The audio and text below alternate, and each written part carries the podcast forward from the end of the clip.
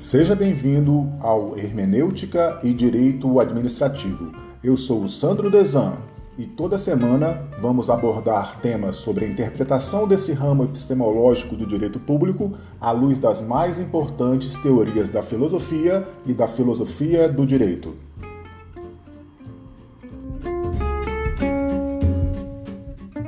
Obrigado, professor. É, boa tarde a todos é, que estão aqui presentes e ao professor Sandro, a quem eu agradeço demais o, o convite. Para mim é uma grande honra ter essa oportunidade de, de apresentar aqui o que eu defendi na tese.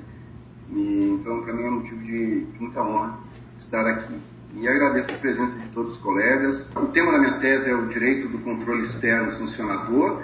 Na realidade, ela trata dos pressupostos da responsabilização eh, pelos tribunais de contas, considerada a sua autonomia constitucional defendi esse ano, em fevereiro, meu orientador foi o professor Ares Brito, meu co-orientador, professor Santos, e tive eh, na banca a honra de contar com a presença do professor Carmona, eh, como membro interno, e membros externos, o, o, professor José Maurício Ponte, da USP, e o José Roberto Pimenta Oliveira, da PUC de São Paulo.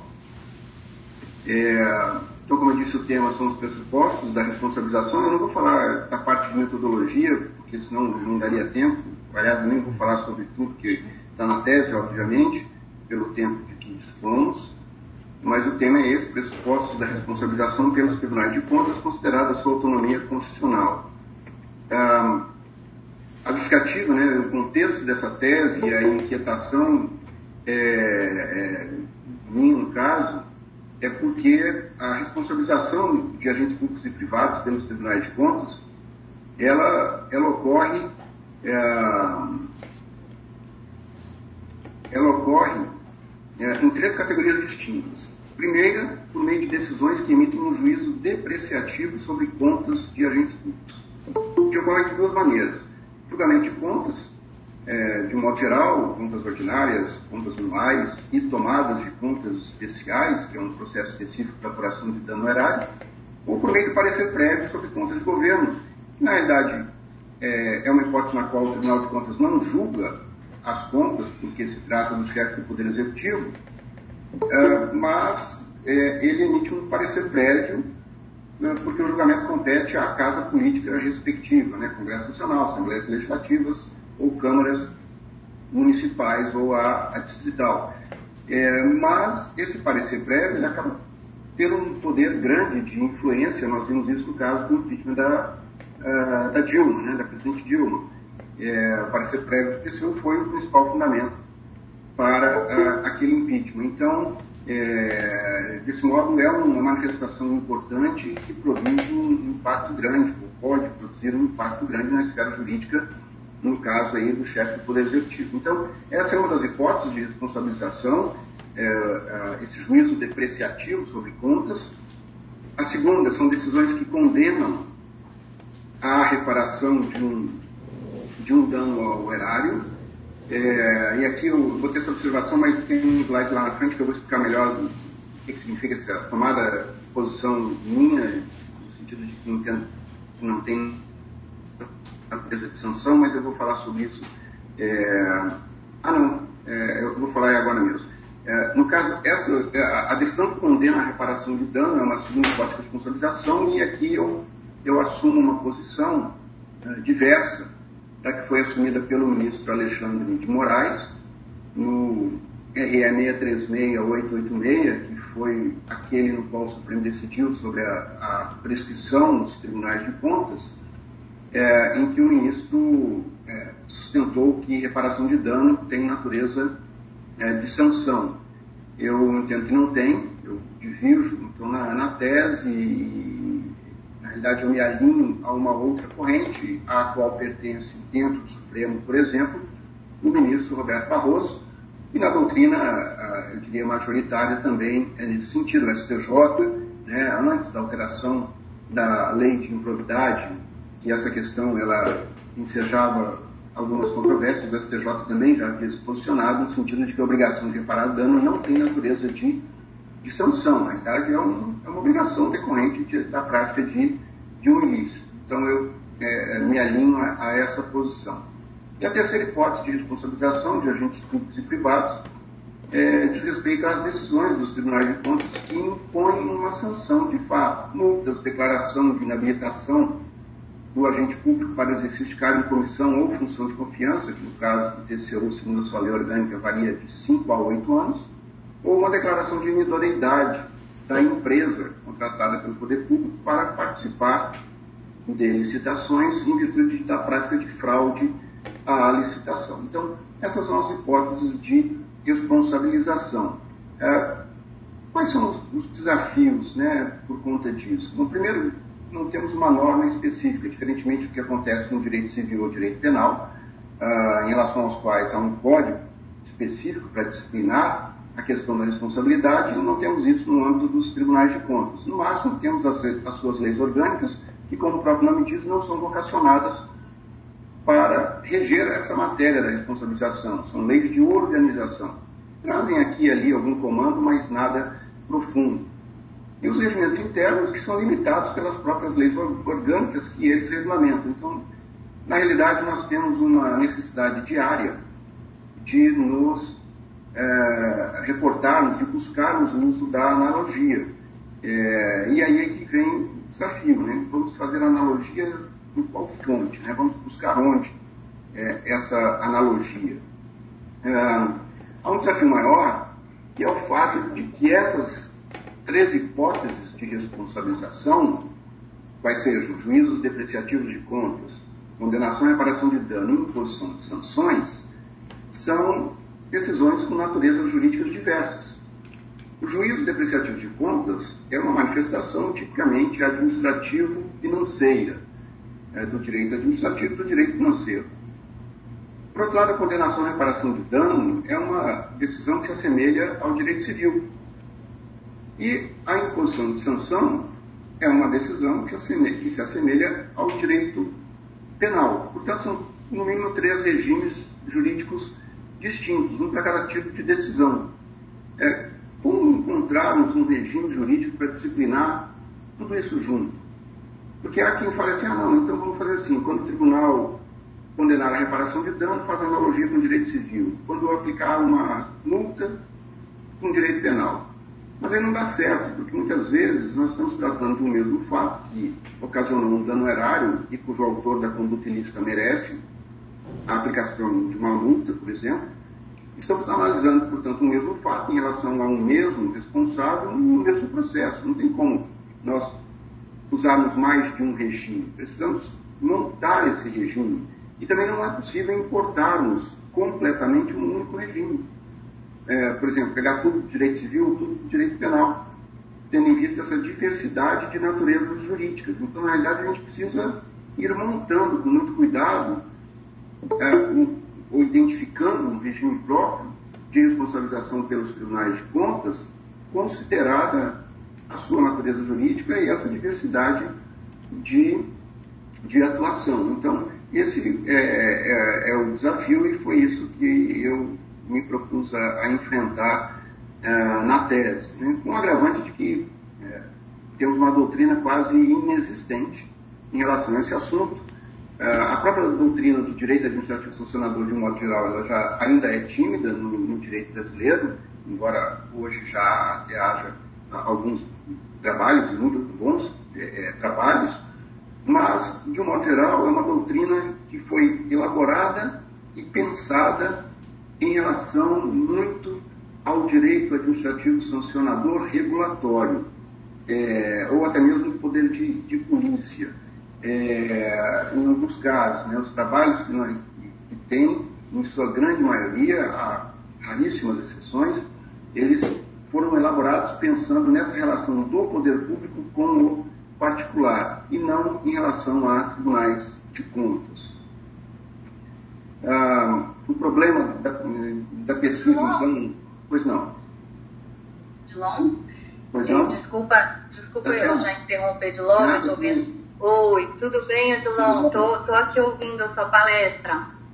Muito bom, obrigado. boa tarde a todo mundo. É, desculpa eu interromper logo no início, é que você está falando que se recente de doutrina que fala sobre, é, sobre esses assuntos do Tribunal de Contas, eu, em relação até a essa premissa da, do, do, do título, né, o controle externo pelo Tribunal de Contas, eu fico me perguntando é, se a gente está falando somente sobre o controle do Tribunal de Contas sobre órgãos de outros poderes, né?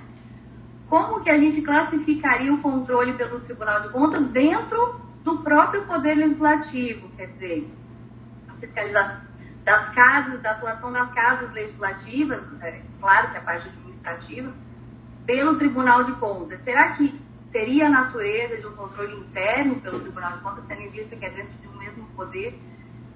eu nunca vi ninguém falar sobre isso, porque todo mundo fala, ah, o Tribunal de Contas fala, faz o controle externo, mas vem cá, o controle externo sobre os outros poderes, ok. Agora, quando a gente fala dentro do próprio Poder Legislativo, é um controle externo também? É, é, eu, eu, vou responder a sua pergunta. Obrigado, Tatiana, é, excelente pergunta, mas eu é, vou pedir é, um pouquinho da sua paciência, porque o primeiro capítulo da tese aborda isso. A tese tem três capítulos. No primeiro, uma das, um dos tópicos do primeiro capítulo trata é, exatamente dessa questão. Tanto que eu coloquei no título da tese, pressupostos da responsabilização pelos tribunais de contas, vírgula, considerada a sua autonomia constitucional. E aí eu vou falar sobre isso e acredito que eu vou é, conseguir responder a sua pergunta. Se você entender que não, que eu não respondi, por favor, é, faça uma nova intervenção e diga, ó, oh, não estou satisfeito, é, não foi isso que eu quis dizer, tá certo? Mas eu acho que eu, eu acho que eu vou abordar essa questão daqui a pouquinho, acho que já é a partir do slide seguinte. Bom, então a problemática da pesquisa é a seguinte, considerada a autonomia constitucional dos tribunais de contas, quais os pressupostos do seu sistema de responsabilização, dada a sua multiplicidade de atuação repressiva?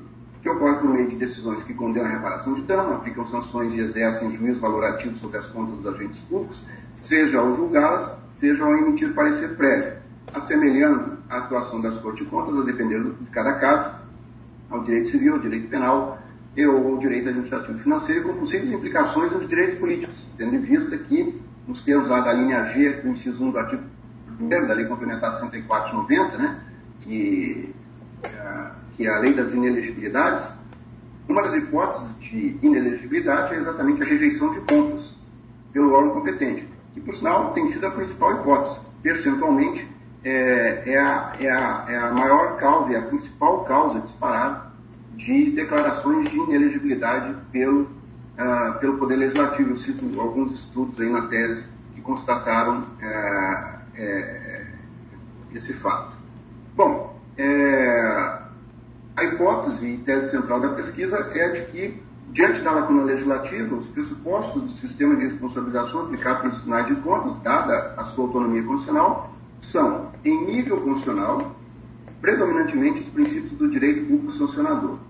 E em nível infraconstitucional, são, com matizes, predominantemente os institutos da parte geral do direito penal, mas sem prejuízo de outras fontes subsidiárias naquilo que não contrariava os princípios específicos informadores da responsabilidade administrativo-financeira. Vou, vou, vou, desdobrar isso daí. A tese está dividida em três capítulos. No primeiro, eu abordo a autonomia constitucional dos tribunais de contas no direito brasileiro e a autonomia constitucional, portanto, do seu sistema de responsabilização. No segundo capítulo, eu trato do regime jurídico do direito do controle externo sancionador e faço uma proposta. É, quer dizer, no primeiro capítulo eu já defino algumas teses e falar sobre isso agora mesmo. No segundo, eu defendo é, o, qual é o regime jurídico que eu entendo que se aplica ao direito do controle externo sancionador. E no terceiro, eu abordo a responsabilidade subjetiva, é, mas na perspectiva dos tribunais de contas, porque temos várias peculiaridades é, que requerem um tratamento específico é, da responsabilidade subjetiva nos tribunais de contas. Então, vamos lá. Quanto ao capítulo 1, a autonomia constitucional dos tribunais de contas no direito brasileiro e a autonomia constitucional do seu sistema de responsabilização. São, na verdade, três questões aqui. Primeira, a posição institucional autônoma dos tribunais de contas entre os poderes. Até um, um texto clássico do é, Bruce Ackerman, que se chama é, Bye Bye Montesquieu, e eu cito isso na tese, é, no sentido de que essa tripartição das funções de poder ela não explica a realidade. E, e é, é, fácil de compreender isso porque foi uma teoria elaborada dentro de uma outra realidade. Explicava a realidade daquela época em que ela foi elaborada, lá no século XVIII. Não, não explica a realidade atual, porque de lá para cá surgiram outras manifestações e outros institutos, instituições públicas que não se encaixam nessa rígida e fechada tripartição das funções do poder. Então, tribunais de contas são um bom exemplo, assim como o Ministério Público, de instituições públicas que, a rigor, dentro da, de uma perspectiva da teoria do Estado, não se encaixam nem no poder legislativo, nem no poder executivo, nem no poder eh, judiciário. Há alguns eh, países que expressamente colocaram tribunais de contas neste ou naquele poder. Por exemplo, Portugal. O Tribunal de Contas de Portugal pertence ao poder eh, judiciário. Mas, de modo geral, a doutrina, tanto nacional quanto estrangeira, tem reconhecido que tribunais de contas não pertencem a nenhum dos poderes. São órgãos de cooperação dos demais poderes. Na Itália, inclusive, isso está expresso ah, na própria Constituição italiana. É, eles gravitam, é, é exatamente o que o Rui Barbosa falou, é, na exposição de motivos da, da, do ato normativo que criou o Tribunal de Contas, da União, no, no caso, que é um órgão de permeio entre os poderes. E isso hoje é, é pacífico na doutrina, na jurisprudência do Supremo, na doutrina é, estrangeira também, de que a rigor não pertence a nenhum dos poderes. É claro que se você pensar, não, mas a, a, a, lei de responsabilidade fiscal disse que ele pertence ao poder legislativo. É verdade, na Constituição ele está no capítulo do poder legislativo, é fato. Mas, em termos de teoria do Estado, ele não pertence. O, o ministro Aires Brito, quando integrava ainda o Supremo, ele colocou até no voto dele, é, dizendo o seguinte, olha, o artigo 44 da Constituição é claro, ele fala que o Poder Legislativo se compõe da Câmara e do Senado. Não fala em Tribunal de Contas. E aí ele diz, portanto, o Tribunal de Contas não faz parte do Poder Legislativo. Então, em termos de teoria do Estado, hoje é uma matéria relativamente pacífica de que tribunais de contas, assim como o Ministério Público, não pertencem a nenhum dos poderes. É, portanto, daí decorre uma primeira conclusão da autonomia da própria instituição diante dos demais poderes. Uma segunda questão que eu abordei nesse capítulo 1 foi a, a autonomia da função controle. Tribunais de Contas exerce uma função controle, que é uma discussão muito grande, e na doutrina tem alguns artigos sobre isso, é, dizendo que, é, é, discutindo, ah, Tribunal de Contas exerce função jurisdicional ou não exerce? Tem até o Tribunal de Contas Estadual que colocou isso na sua lei orgânica, dizendo que exerce função jurisdicional.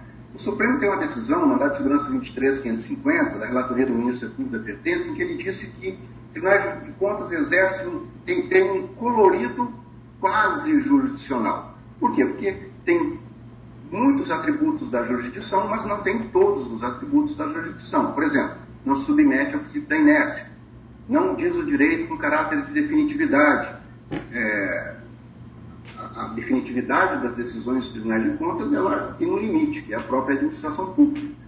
Ah, mas podem ser revistas pelo Poder Judiciário, tem algumas nuances nisso, se der tempo eu vou falar um pouquinho, mas o fato é que não tem todos os atributos. Na tese, eu defendo que essa discussão, a rigor, ela perde importância. Porque é, entendo que a função controle é autônoma, apartada da função administrativa, da legislativa e da judiciária. Ou seja, Tribunal de Contas, no exercício do controle externo, a meu ver, não exercem função administrativa, não exercem função legislativa, não exercem função judiciária. Qual função exercem? Controle. Função do controle. Essa tese não é a rigor inovadora, há vários autores estrangeiros e alguns nacionais que uh, dizem isso já há um bom tempo. Né? Um deles eu coloquei no slide, é o Canottieri, que chama isso de policentrismo institucional, é, a demonstrar a superação da teoria de Montesquieu, que hoje não explica a realidade na qual uh, vivemos. Portanto, a função controle é uma função autônoma e não há essa preocupação em encaixar é, é, como administrativa, legislativa e judiciária. Além de com a alteração que teve recentemente pela Lei 13.655 de 2018, inclusive até menciona expressamente nas esferas administrativa, controladora e judicial, É bem verdade que a motivação pela qual quem fez a, é, essa lei fez a distinção expressamente não foi para, a, a rigor, para é, fazer, deixar clara essa distinção, mas sim para apenas evidenciar que aquela lei aplicava-se também a, aos tribunais de contas. Mas o fato é que foi até o legislador ordinário se convenceu dessa, dessa distinção. Então, essa é a segunda conclusão que eu defendo no capítulo 1, da autonomia da função controle, e a terceira conclusão decorre das duas anteriores. Ora, se a instituição é autônoma e se a função que exerce é autônoma, portanto, seu sistema de responsabilização também é autônomo. Diverso, peculiar, com essas três formas de responsabilização, julgamento de contas, imputação de débito e aplicação de sanções, mas é um sistema autônomo de uh, responsabilização. Bom, uh, Tatiana, uh, na eu, o que eu tinha a dizer sobre a sua pergunta é isso. O Tribunal de Contas exerce um controle sobre o próprio Poder Legislativo, acho que foi essa a sua preocupação, não são um controle interno, na realidade as casas legislativas têm um controle interno, como também tem os órgãos do Poder Judiciário, cada tribunal do Poder Judiciário tem um órgão de controle interno também, e o Tribunal de Contas, na realidade, ele exerce o controle externo, inclusive do Poder Legislativo, obviamente em relação à esfera administrativa do Poder Legislativo. Né? Tem algumas decisões emblemáticas que foram amplamente noticiadas uh, na imprensa, decisões do TCU que atingiram o Poder Legislativo Federal, a Câmara dos Deputados e Senado Federal. Por exemplo, a questão do pagamento que a Câmara e o Senado vinham fazendo por longos anos aos seus servidores acima do teto do funcionalismo público. E o TCU mandou cortar uh, e determinou o enquadramento desses pagamentos ao teto. A discussão que houve também no outro processo sobre a natureza jurídica daquele fundo, que era meio que um fundo previdenciário dos parlamentares, né? e por aí vai. Então, assim, na realidade, há várias é, decisões e, e, algumas outras questões que, na realidade, não são exatamente administrativas, como, por exemplo, o orçamento secreto, é, sobre o qual o TCU se manifestou, proferiu uma decisão, e a sua decisão foi, inclusive, mencionada pela ministra Rosa Weber, quando ela foi analisar a matéria no Supremo Tribunal Federal. Então, ele exerce controle externo é, em relação ao Poder Legislativo nos mesmos moldes em que exerce em relação aos demais poderes. Ah, ainda no capítulo 1, considerando, é, considerando que, portanto, Odilon, só, só... é autônomo, a função de controle é autônoma. Odilon, só uma intervenção que o João Forne, ele levantou a mão, aí você pediu para avisar, né? Ele tem uma pergunta a fazer. Ah, ah. Olá, me escutam bem? Sim, perfeitamente. É, olá, Adilon, tudo bem? Opa, tudo bom? Fui convidado pelo Janderson para participar e queria, na verdade, saber a sua opinião sobre um, um aspecto dessa discussão anterior. É, pois não. Essa questão da função, assim, às vezes, conceitualmente, eu, eu tenho isso pouco claro para mim. É, eu já vi alguns artigos, né, o próprio Flávio Cabral, que é um doutorado que escreve bastante Sim. sobre TCU aí. Mato Grosso do Sul. Isso. Ele diz que essa coisa da função de controle externo ou função de controle, para ele não, é, não deve é, prosperar, porque para ele só existem três funções, né? judicial, administrativa e legislativa. Aí, é, na minha cabeça, assim, eu, eu, concordo contigo, né? até já escrevi artigo defendendo a existência autônoma da função de controle, mas aí eu, eu penso na palavra esfera, que a gente usa como outra coisa. Assim. Eu, eu penso que talvez estão só três esferas, né? que o Estado atua na esfera judicial, na esfera administrativa e na esfera legislativa, né? E aí, por exemplo, a função de controle, assim como eventualmente a função regulatória, se dão na esfera administrativa. Queria saber o que você acha disso, se, enfim, como é que você pensa essa questão? É, é, obrigado, João. Interessante a questão. É, é eu conheço o Flávio muito bem com ele, e, mas a gente diverge em vários pontos. E, e este, é, este é, um, é um deles. Na realidade, eu abordo isso na tese, e, e eu entendo, assim como uma parte significativa da, da, doutrina estrangeira e também temos, como disse, é, alguns doutrinadores nacionais que pensam no mesmo sentido, eu entendo que a função controle ela é apartada dessa é, separação clássica da, das funções. Aliás, eu, eu, eu até perguntaria por que a necessidade de enquadrar nessas três funções? Elas foram identificadas na época em que houve a sistematização da repartição das funções do poder, porque a realidade daquela época era essa. Havia essas três funções. Mas se de lá para cá surgem outras funções, é, por que não reconhecê-las como autônomas? Né? De onde decorreria a necessidade desse enquadramento rígido numa teoria de repartição de funções do poder elaborada há mais de dois séculos? É, eu não consigo sequer vencer essa primeira pergunta, da necessidade desse enquadramento rígido nessas três funções. Odilon? Pois não. E o Ministério Público sofre esse mesmo, esse mesmo problema, né? Não se sabe onde é que vai encaixar o Ministério Público, porque ele Sim. também tem essa função de controle. É, ele é um Ministério Público, é, é outro que é citado por vários autores como um dos exemplos é, de instituições que exercem funções que não se enquadram nas três clássicas funções da preparação de poder. É, penso eu. É, desculpa interrompê-lo, só para dar uma rápida contribuição. Eu penso que os próprios três poderes tradicionais eles sofrem com essa definição, porque é, eles acabam e, ficando com a sua atuação vinculada ao que desenhou Montesquieu. E aí eu, eu fiz até a, uma brincadeira no chat, né? É Montesquieu governando, é o, é o governo, é o único morto que governa. Pois é. É verdade. É verdade. Pois é. Então, assim, é, eu realmente, nesse ponto, eu lamento divergir do Flávio. E o Flávio não está sozinho nessa, bem da verdade. Há outros autores que concordam com ele também. Eu conheço a, a controvérsia da questão, mas no ponto, nesse ponto eu sustentei a autonomia na, tese. Né? Bom, então, é, diante, portanto, da autonomia da instituição Tribunal de Contas, da autonomia da função controle, da autonomia do sistema de responsabilização, eu defendi na tese a existência de um direito do controle externo sancionador.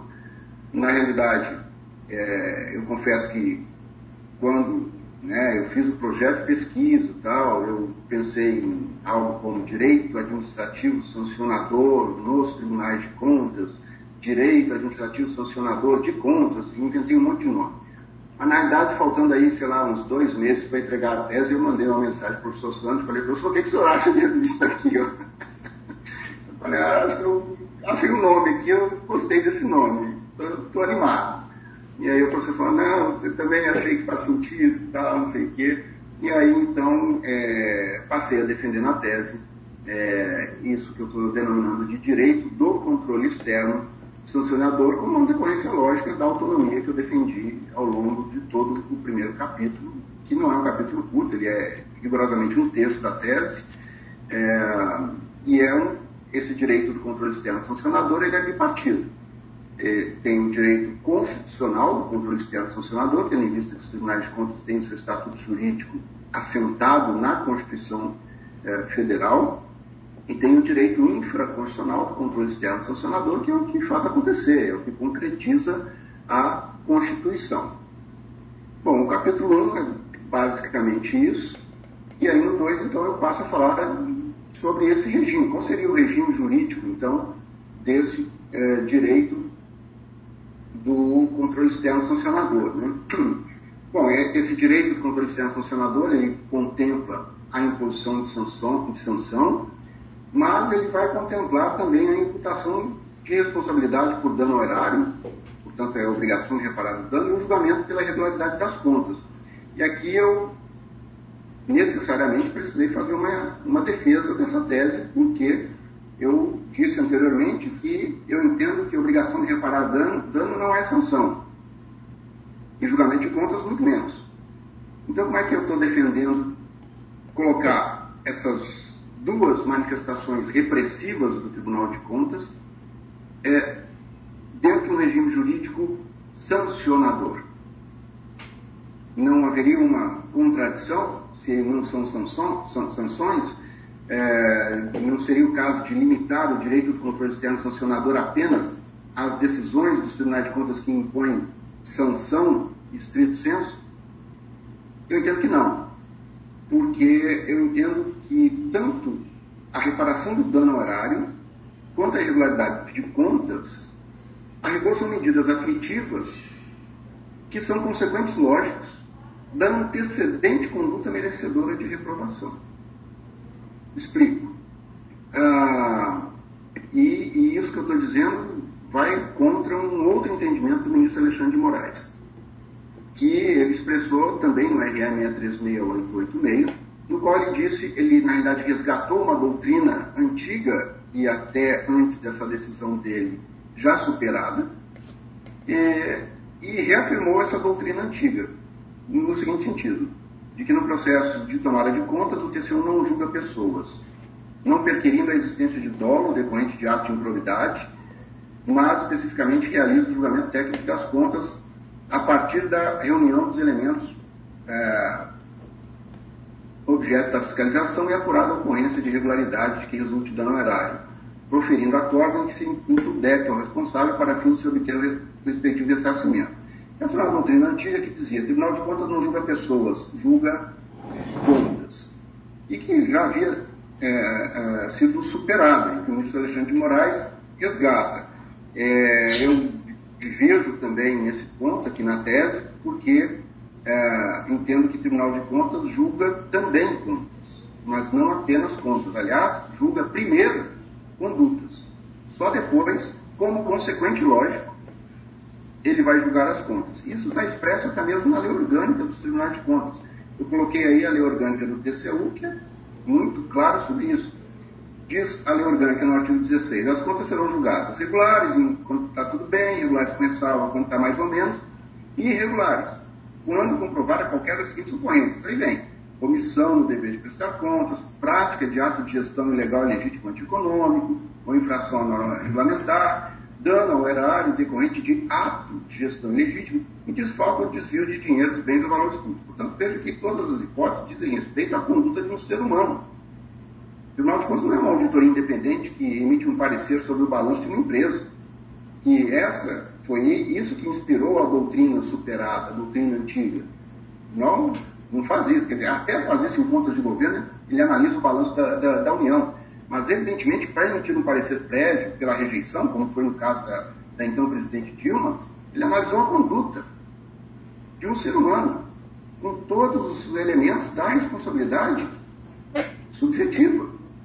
Portanto, Tribunal de Contas, antes de julgar contas, a primeira coisa que ele faz é julgar condutas. Se entender que a conduta foi reprovável, o consequente lógico é o julgamento das contas é a imposição é, ou a exigência da, de se cumprir a obrigação de reparar o dano e, eventualmente, a imposição da própria de uma sanção Ô, Dilon, me permita é, fazer uma observação. Realmente concordo com você. Nós teríamos aqui uma inversão dessa ordem lógica que a gente encontra no penal, de o preceito primário vir no caput e a sanção como preceito secundário, nós temos aqui as tipificações ou preceitos primários nas alíneas A, B, C e D. E as, a, o consequente, lógico, como você bem colocou aí, é, pelo modal deontico, seria as contas regulares, contas regulares com ressalvas e contas irregulares, que seria a sanção. Né, como objeto, de, de, como consequente ou derivado dessa subsunção a alguma dessas alíneas aqui. Né? Quando é. a gente inverte a lógica, a gente percebe bem. É, é e, e é uma outra é, há, há uma outra possibilidade de análise desse dispositivo, que eu vou abordar agora mesmo, quando for falar da, do tipo, da tipicidade. Na realidade, essas alíneas descrevem tipos abertos, que requerem complementação. Né? Eu vou falar sobre isso agora mesmo, também é, é, há essa segunda perspectiva. Portanto, voltando aqui nesse slide, por essas razões é que eu entendo que o regime sancionador aplica-se também a decisões do Tribunal de Contas que imputam responsabilidade por dano e julgamento de contas, embora essas duas hipóteses não sejam a rigor uma sanção. É, isso que eu estou dizendo aqui constou lá no meu projeto de pesquisa, é, que eu elaborei em 2018. Estou falando isso por quê? Porque tivemos agora em 2022 a alteração da lei de improbidade pela Lei 14.230, que trouxe um, um, uma disposição no mesmo sentido, dizendo aplica-se à improbidade o direito, os princípios constitucionais do direito administrativo sancionador. E veja que lá na improbidade temos também algumas questões não iguais, mas de certo modo assemelhadas ao que eu estou dizendo aqui, como é o caso da reparação de dano. Isso decorre, a meu ver, do fato de estarmos diante de processo de responsabilização conduzido pelo poder público. É o poder público quem apura, quem acusa e quem julga. E o poder público não tem interesse de condenar o inocente, mas apenas quem realmente é culpado. Portanto, há um compromisso com a verdade. Daí a razão pela qual eu entendo que até mesmo a imputação de responsabilidade por dano deve se reger por regras e princípios mais garantistas, mais conservadores, a fim de se evitar ou reduzir o risco de uma uh, injustiça. Uh, bom, diante disso, é, adotada essa premissa, então qual seria esse regime jurídico do direito do controle externo sancionador? Aqui eu dividi em duas partes. Eu entendi que há um regime jurídico que tem incidência direta e há um outro regime jurídico que tem incidência por aplicação subsidiária. Então, primeiro, por incidência direta. O que incide diretamente, sem, sem precisar recorrer à analogia? Ah, tanto em relação ao direito material quanto ao processual. Muito embora a tese tenha um foco muito específico, que é o direito material, algumas questões de direito processual eu acabei tendo de abordar para não deixar um negócio é, é, assim, pela íntima relação de algumas questões processuais com o direito material, eu acabei abordando. Então, o que, que incide diretamente? Entendo eu, os princípios constitucionais do direito público sancionador. E aí, quem já teve a grata satisfação e oportunidade de ler o livro do professor Sandro, né, Uma Teoria do Direito Público Sancionador, sabe é, é, muito bem disso. É, é uma teoria que tem sido reconhecida no estrangeiro tem autores que tratam disso também, né? e o professor Sandro tem um livro específico sobre isso, que é, quanto ao reconhecimento de que há um direito público sancionador que rege a atuação estatal sancionadora, independentemente de estarmos no direito penal, no direito administrativo ou no direito do controle externo. E são princípios constitucionais do direito público sancionador. Eu vou falar rapidamente sobre alguns deles agora mesmo, mas na perspectiva de como eles se aplicam ao aos tribunais de contas. Também entendo que a incidência direta dos princípios e regras constitucionais do direito do controle externo sancionador, que decorre lá do artigo 71 da Constituição, que é o que trata de tribunais de contas, e também tem incidência direta os princípios e regras infraconstitucionais do direito do, do controle externo sancionador, que são aqueles poucos, mas existem, que constam das leis orgânicas dos respectivos tribunais de contas. E por aplicação subsidiária, Aqui eu fiz uma divisão relativamente ao direito material, naquilo que não contrariar os princípios e valores próprios do direito do controle externo sancionador, eu entendo que aplicam-se os princípios e regras infraconstitucionais do direito administrativo sancionador, os princípios e regras infraconstitucionais do direito penal. Com matizes, isso daí eu exploro muito na, ao longo da, da tese. Aqui eu vou ter alguns exemplos né, os institutos do, do, do, né, da, do, conceito de ilícito de mera conduta, ilícito continuado, permanente, erro de proibição, erro de tipo, concurso de pessoas, enfim, vários deles. Mas também aplicam-se naquilo que não contraria princípios e valores próprios do direito do controle externo sancionador, aplicam-se princípios e regras infraconstitucionais do direito civil. Por exemplo, responsabilidade solidária. Tribunais de Contas condenam é, a reparação de dano é, com base na responsabilidade solidária. Recentemente tivemos uma decisão interessante, eu tive a oportunidade de trabalhar no, no voto do, do, relator, que é o ministro a quem eu assessoro, ministro Anastasia, é, em que o tribunal é, aplicou e consolidou a aplicação da teoria do disgorgement. É, que disgorgement é o, é o nome que é dado pelo direito norte-americano a essa teoria, no direito espanhol, ela é denominada teoria do produto bruto mitigado, Na realidade, é, é a restituição de lucros ilegítimos por uma empresa contratada pelo poder público que dá causa à nulidade do contrato. Suponha uma empresa que venceu a licitação com base na apresentação de um documento falso, fraudulento. Portanto, ela não deveria ter vencido. Suponha que só se descobre isso já durante a execução contratual, no segundo ano de execução contratual. Portanto, ela já teve um período de execução contratual em relação ao qual ela recebeu os respectivos preços. Preços esses que são compostos por custos e lucro. É, nesse caso, é preciso declarar a nulidade deste contrato. A pergunta é, é, é, é desculpa, antes de fazer a pergunta. A, a lei de licitações, tanto a atual quanto a anterior, tem um artigo, nesse ponto não mudou, dizendo que, nesses casos, a empresa precisa ser indenizada por aquilo que ela já executou, a fim de evitar o enriquecimento sem causa do poder público. A pergunta é: essa indenização deve ser pelo preço ou pelo custo? Ou seja, em outras palavras, devemos indenizar incluindo a parte do preço que na realidade corresponde ao lucro, ou devemos indenizar só pelos custos? Essa é a questão. Isso é uma discussão que agora chegou nos tribunais de contas, mas que ela é travada no direito norte-americano já há um bom tempo e também no direito espanhol. Tivemos agora a questão de alguns meses, acho que seis meses, uma ação judicial oferecida contra empresas do Donald Trump, nos Estados Unidos, em que o autor da ação pede a aplicação da teoria do discórdia e dá lá os, os fundamentos.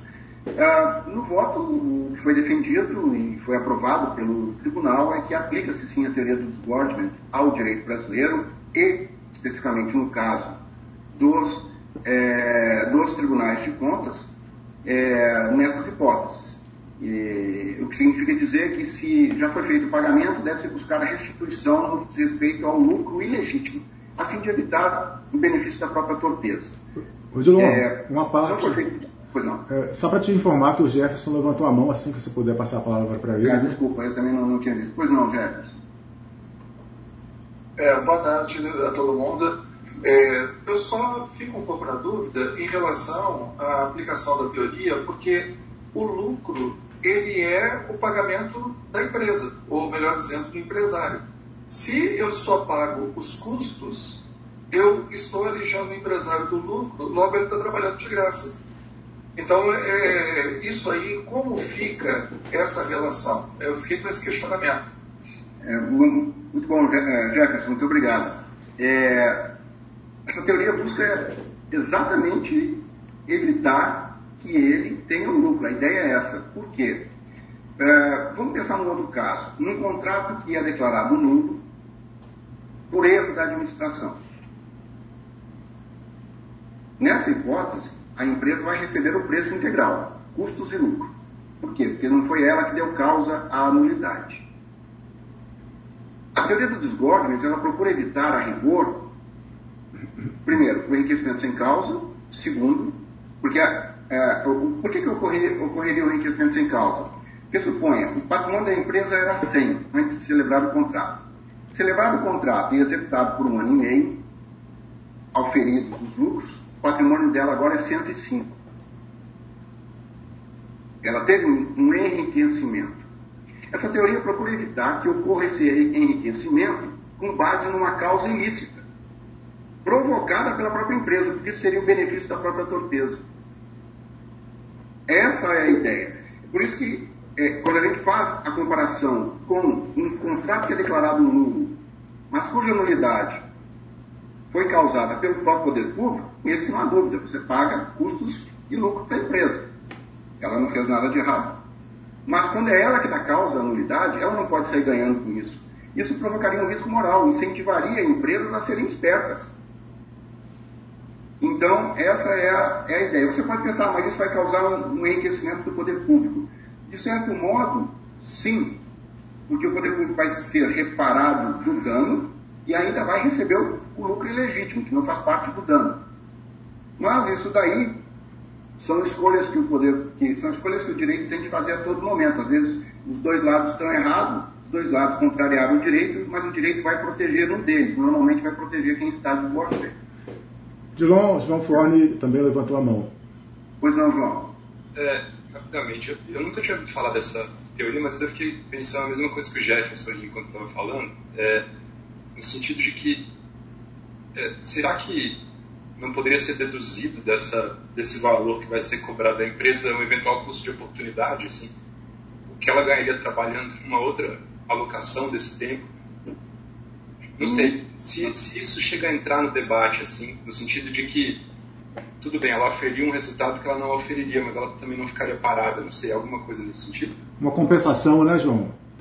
Uma compensação desse tempo dela, né? É, assim, uma alocação menos, menos lucrativa desse tempo e igualmente provável, algo do tipo. Fazendo meio que um acordo para ela compensar isso ao poder público? É, para não ficar essa coisa que o Jefferson citou, de um eventual entre aspas, trabalho de graça e uma suposição de que ela não trabalharia ou ficaria parada, algo assim. Assim, eu, eu, eu, acho que o Jefferson quer falar em relação a isso também. Pois não, Jefferson. Aí, depois eu falo. É só para completar, é porque aparentemente a gente tro troca um ganho, é, um ganho sem, é, justo por outro ganho justo. E eu achei interessante a sua colocação. Né? Às vezes o direito se depara com esse tipo de escolha de Sofia. Né? Infelizmente, às vezes acontece. Mas quando a gente analisa, é, me parece que é meio drástico. Né? Agora, concordo, tem que pesar também a questão se não há um incentivo para a prática do ilícito para a teoria, do, a teoria famosa do se colar colou. Né? Então, é, é, eu concordo que é um assunto que não é de tão simples é, resolução. Só essa parte. Sim, ótimo, Jéssica. Sim, porque assim, ele não pode perder a perspectiva de que ela deu causa à nulidade do contrato. Na realidade, além da reparação do dano, ela vai exigir do poder público a realização de uma nova licitação, perda de tempo, quer dizer, sem contar a conduta altamente reprovável né, de ter dado causa à nulidade do contrato. Ela não pode sair dessa situação melhor do que ela entrou. Tatiana, é, eu estou lendo aqui o seu comentário, talvez reduzir o lucro. Reduzir o lucro ainda vai permitir que ela lucre. Ainda vai compensar. O crime compensará, vamos dizer assim. A prática do ilícito ainda será compensada. É, a ideia da, do, do é exatamente desestimular, ter um poder dissuasório. A, a proposta do, do João de falar, ah, não, mas é, remuneração por trabalho ilícito, Tatiana. Essa é a ideia do disgorgement, não, não permitir. Ela será indenizada. Aliás, há uma decisão do STJ sobre isso, dizendo o seguinte, olha, a lei fala indenização, não fala remuneração. O próprio artigo da lei que diz que quando há nulidade do contrato deve-se indenizar a empresa pelo executado, a lei usa a palavra indenização, você indeniza. Né? É, se ela cometeu um ilícito, é, não é razoável admitir que ela saia da situação melhor do que ela entrou. E ela vai sair melhor do que entrou se se permitir que ela seja, é, que ela obtenha um lucro. A pessoa será remunerada se trabalhar para o Estado, ainda que a nomeação é, seja nula. É diferente, né? Eu acho que é, eu, eu, eu não consigo fazer essa mesma é, é, consideração, Tatiana, porque no caso da pessoa que trabalha no poder público, aquilo ali é salário, ela não está lucrando, ela está é, é, ela, ela tá tendo uma contrapartida. No caso da empresa, ela tem os custos e ela tem o lucro. Ela está acrescendo ao patrimônio dela, ao passo que o, que o aquele que recebe salário é meio que assim, esse é o, é o quanto eu, valho. Né? A, a, ideia é outra. A ideia do desgorgement é realmente tirar do lucro para evitar o risco moral. É, evitar que haja um estímulo a esse tipo de comportamento, porque senão é, a empresa vendo que ela, apresentando um documento fraudulento, ganhando ilicitamente a licitação, isso só sendo descoberto um, dois, três anos depois, é, ela vai sair melhor do que entrou, por que não delinquir? Exatamente. Seria um incentivo perverso e essa consequência não deixa de ser sanção, né? Não é, é exatamente. E outra, não, não sei se o João quis dizer isso ou não, mas eu vou abordar a questão de uma medida compensatória, eu particularmente, João, eu, eu vejo isso com muitas reservas. Inclusive, recentemente foi ressuscitado um assunto relativamente a empresas que, da Lava Jato, que fizeram acordos, uh, que, portanto, delinquiram, são confessas, fizeram acordo de leniência, não cumpriram e uh, foi ressuscitada uma proposta, que na realidade surgiu no governo anterior, mas agora foi ressuscitada de fazer acordos com essas empresas para que elas agora paguem o que elas sequer deveriam ter ganho, mas que depois se comprometeram a pagar nos acordos e também não cumpriram, realizando novas obras para o poder público. Eu vejo isso com muita é, reserva, a depender de como seja conduzido. Surgiu uma ideia de que, né, pelo menos a, a imprensa divulgou algumas ideias, e uma delas era permitir que isso aconteça contratando essas empresas sem licitação, o que eu acho que seria uma inversão de valores, quer dizer, é dar um prêmio a quem delinquiu, fez acordo, não cumpriu e agora ainda ganha de prêmio mais uma obra para executar, a fim de que pague aquilo que deve, que já deveria ter pago.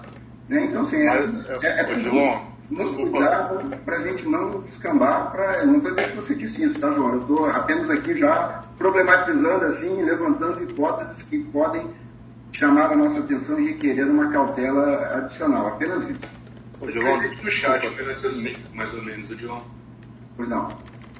Diga, diga. Nesse caso, a gente não poderia é, aplicar a teoria do, essa teoria do desgovernment é, na contratação. Então, assim, seria, é, já que ela não vai pagar de jeito nenhum, é, nós vamos abater o custo e não o lucro. Ou seja, ela vai trabalhar lá e, e, e vai ser abatido da dívida dela só o custo, sem o lucro. Mas, o que, é que você acha? Eu, eu, eu acho o seguinte, qual o fundamento para você contratá-la sem licitação? Porque a concorrente dela, que nunca delinquiu, não terá a oportunidade de ganhar essa licitação. Como será definido o preço dessa contratação se não haverá competição? Por um orçamento estimativo? A gente sabe que orçamento estimativo é, como o próprio nome diz, estimativo. Na hora que joga no mercado, às vezes consegue algo melhor. Então, qual o fundamento para dispensar a licitação no caso desse? Seria uma espécie de dação em pagamento, né? Hum, pois teria, é, mas. Teria que, ter, teria que ter previsão legal, penso. Não, mas nem assim. Eu entendo que essa lei, se Seria vier, será, será inconstitucional. A lei só pode fazer discrime se houver a devida justificativa para isso. Caso contrário, ofende o princípio da igualdade. Quer dizer, eu vou desigualar, dar tratamento desigual a duas empresas pelo fato de que uma delinquiu e a outra não. Aí eu vou premiar a que delinquiu. Não, ela quer indação em pagamento? Beleza. Entra na licitação, oferece o melhor preço, ganha a licitação e dá indação em pagamento todo o valor do preço que ela contou. Aí, beleza. Aí eu concordo.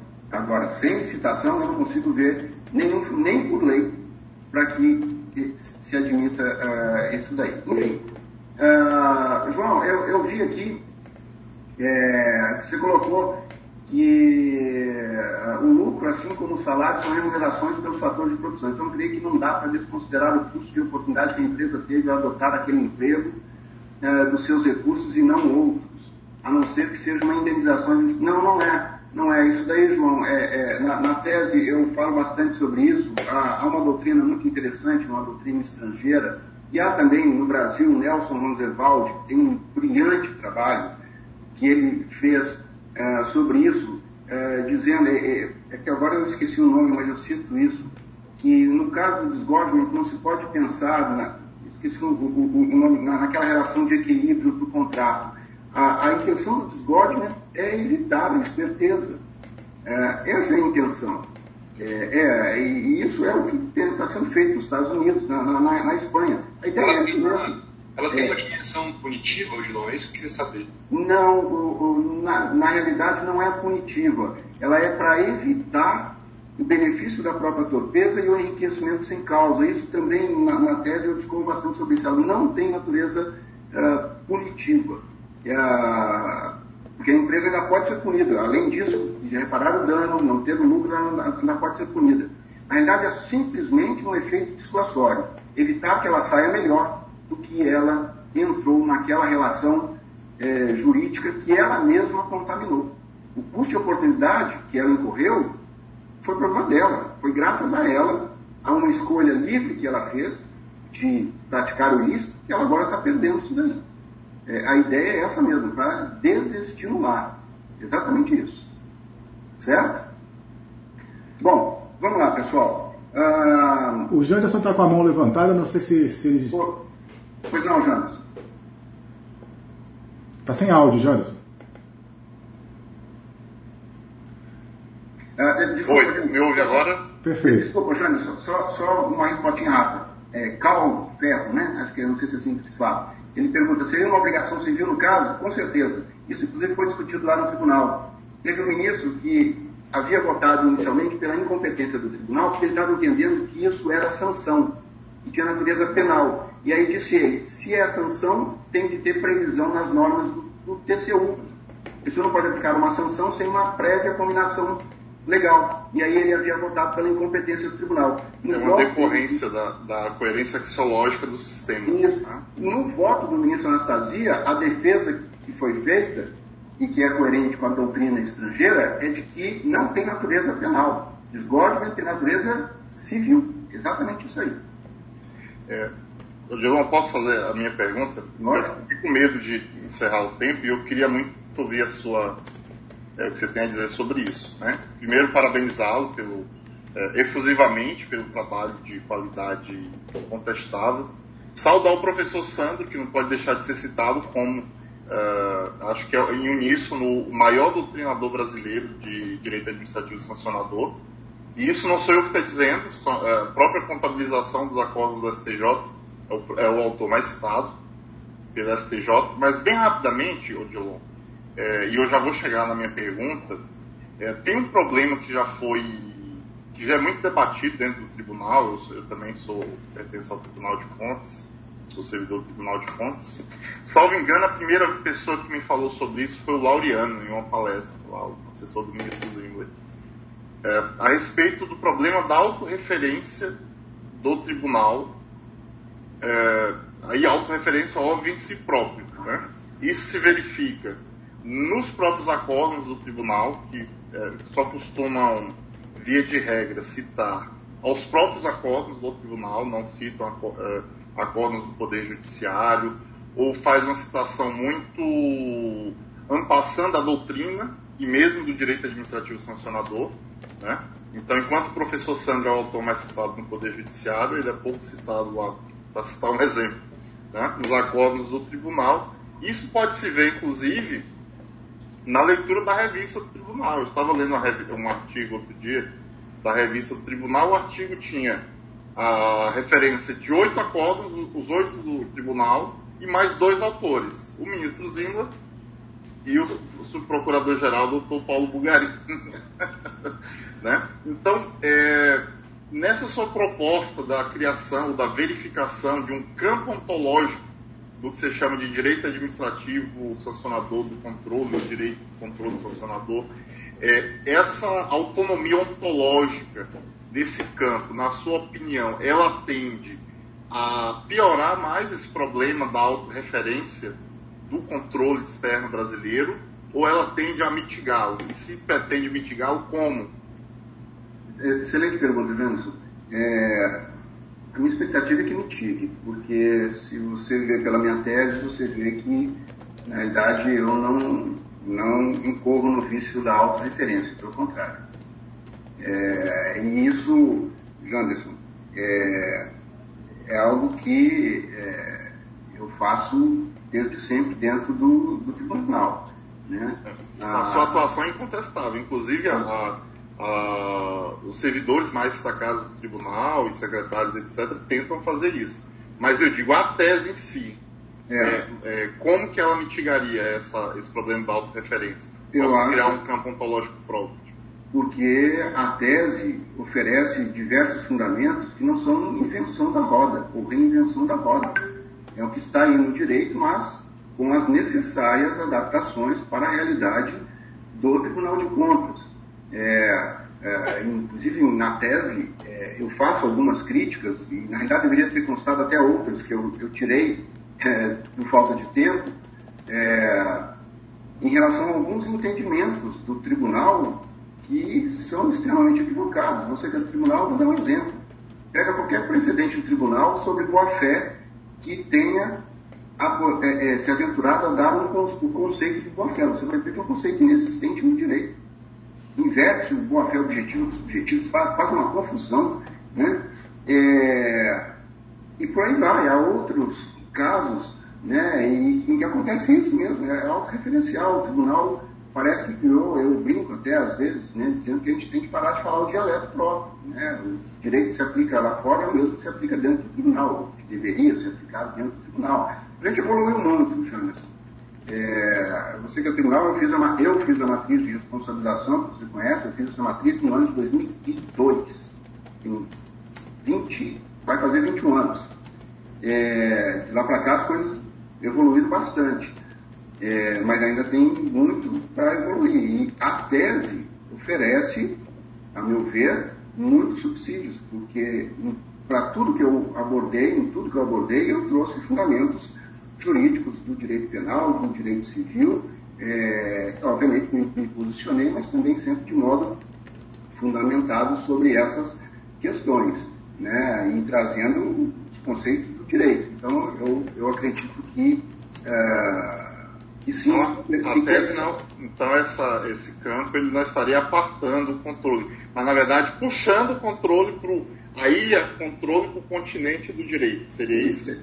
Exatamente. Talvez trazendo de modo mais intenso o, o, o, direito sancionador, a teoria do direito sancionador para dentro do tribunal com as devidas adaptações.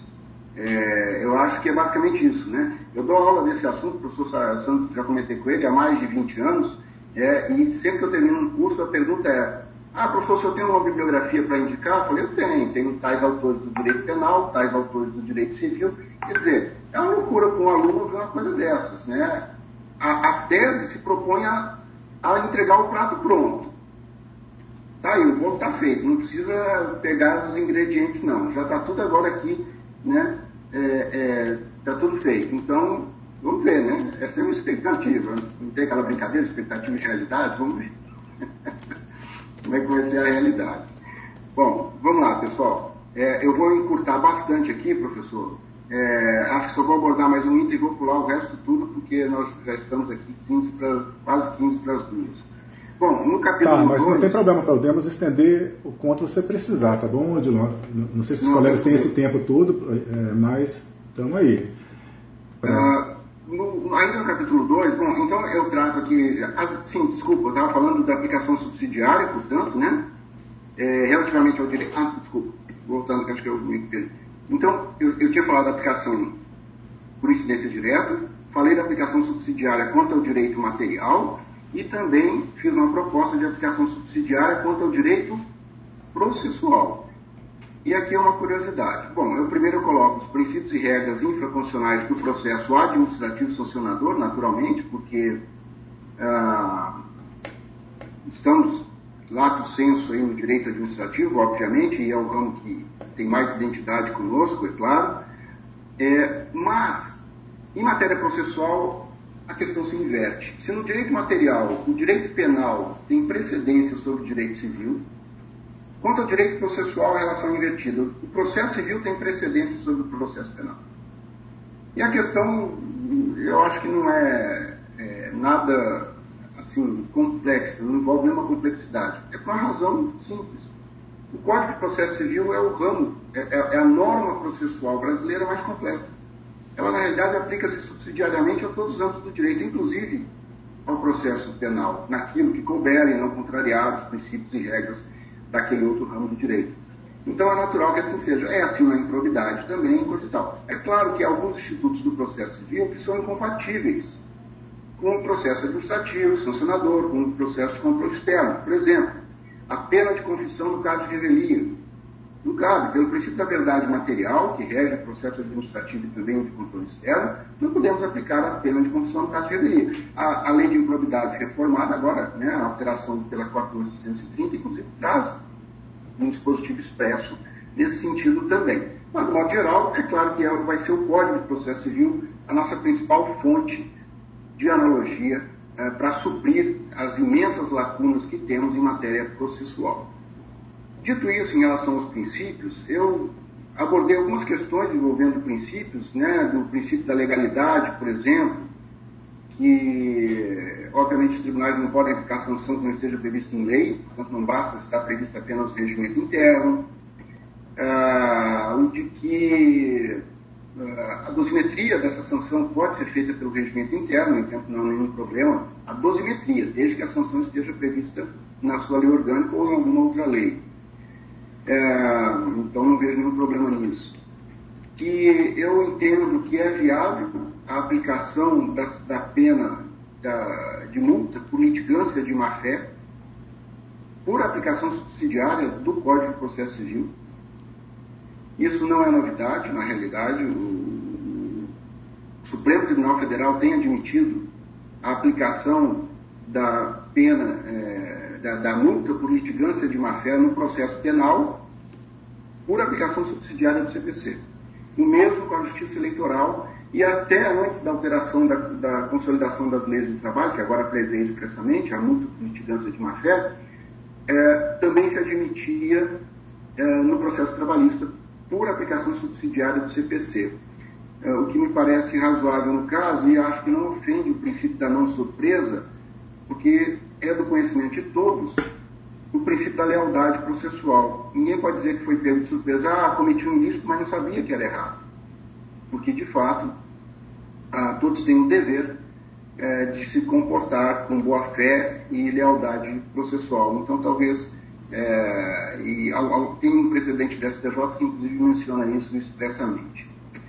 Ah, quanto ao princípio da tipicidade, eu acho que aqui é que é interessante a questão, é, ele, entendo que ele se aplica aos tribunais de contas, mas, assim como ocorre no direito administrativo sancionador do modo geral, tem algumas mitigações. Né?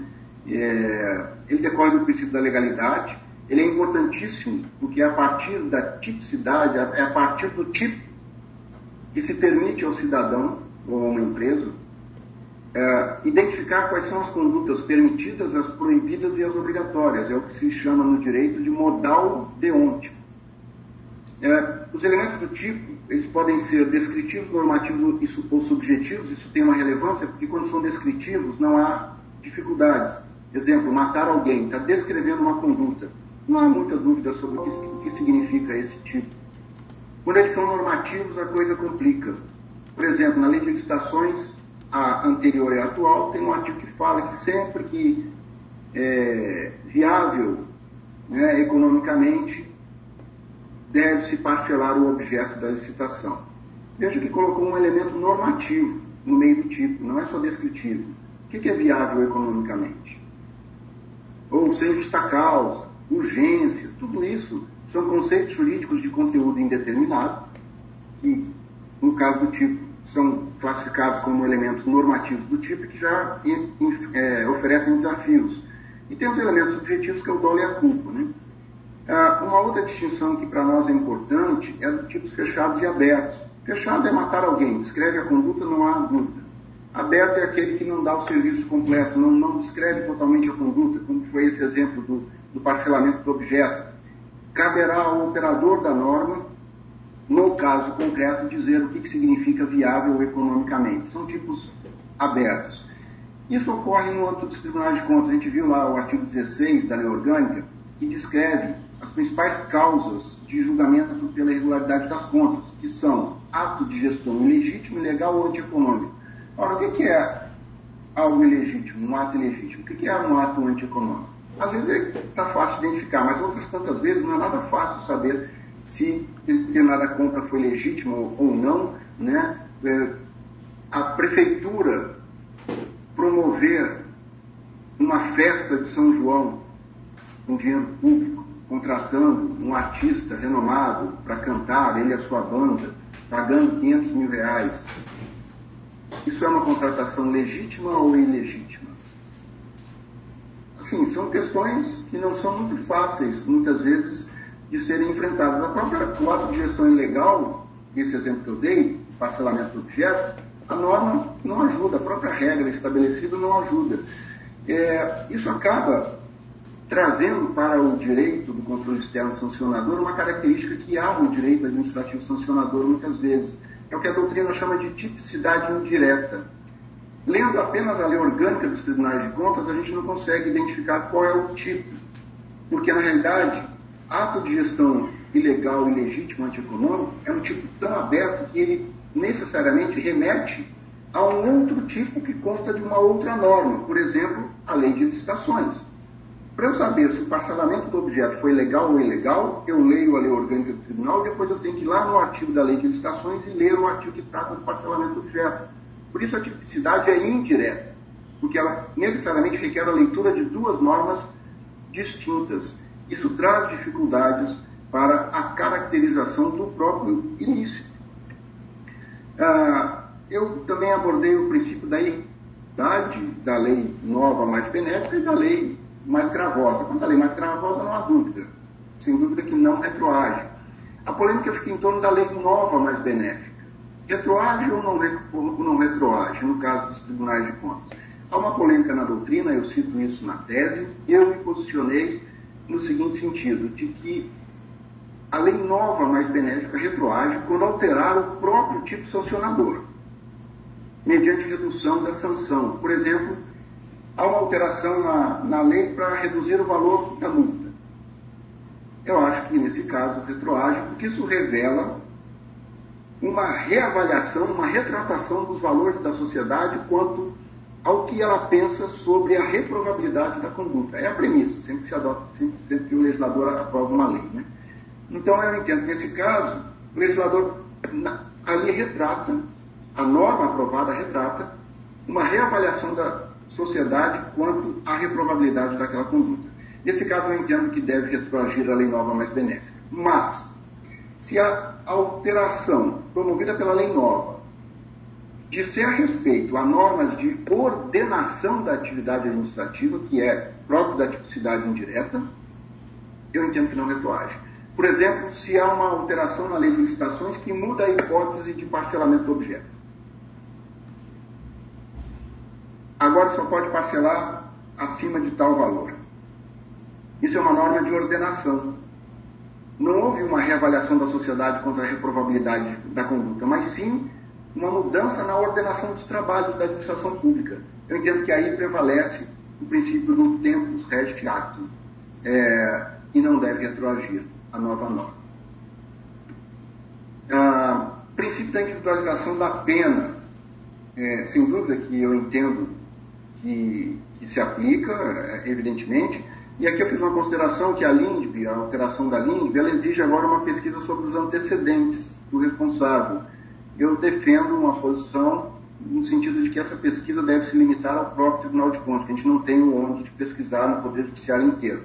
Claro que se a parte trouxer essa informação aos autos, nós, evidentemente, que vamos é, considerar. Né? Ah, o João falou que você pensa que se aplica com precedência, acho que eu estou meio atrasado nisso que eu vou ler. Quando não em normas próprias, no controle externo, processo administrativo ou processo civil, ou administrativo, não tem a menor dúvida, João. em, em matéria de analogia, sempre tem precedência aquilo que mais se parece conosco. E o que mais se parece conosco é o processo administrativo, 9784. Depois, o processo civil, em alguns casos, em alguns casos será o processo penal, a depender do assunto. Na maioria dos casos vai ser o processo civil, até pela quantidade de regras que ele nos oferece. Termos de precedência, 9784, sem dúvida. É... Ok, Rafael, muito obrigado. É... Bom, Quanto à presunção de inocência, eu entendo que ela também se aplica, mas é, é uma presunção. Se o sujeito, por exemplo, é omisso no dever de prestar contas, ele já perde o benefício dessa presunção, porque ele quebra, ele deixa de cumprir uma obrigação que era de prestar contas. Né? É, bom, quanto ao princípio da culpabilidade, é um princípio importantíssimo, ele se aplica aos tribunais de contas, a meu ver. A doutrina cita três fundamentos, três dimensões. É, primeira, serve como fundamento da pena, porque só merece ser punido quem pratica uma conduta reprovável.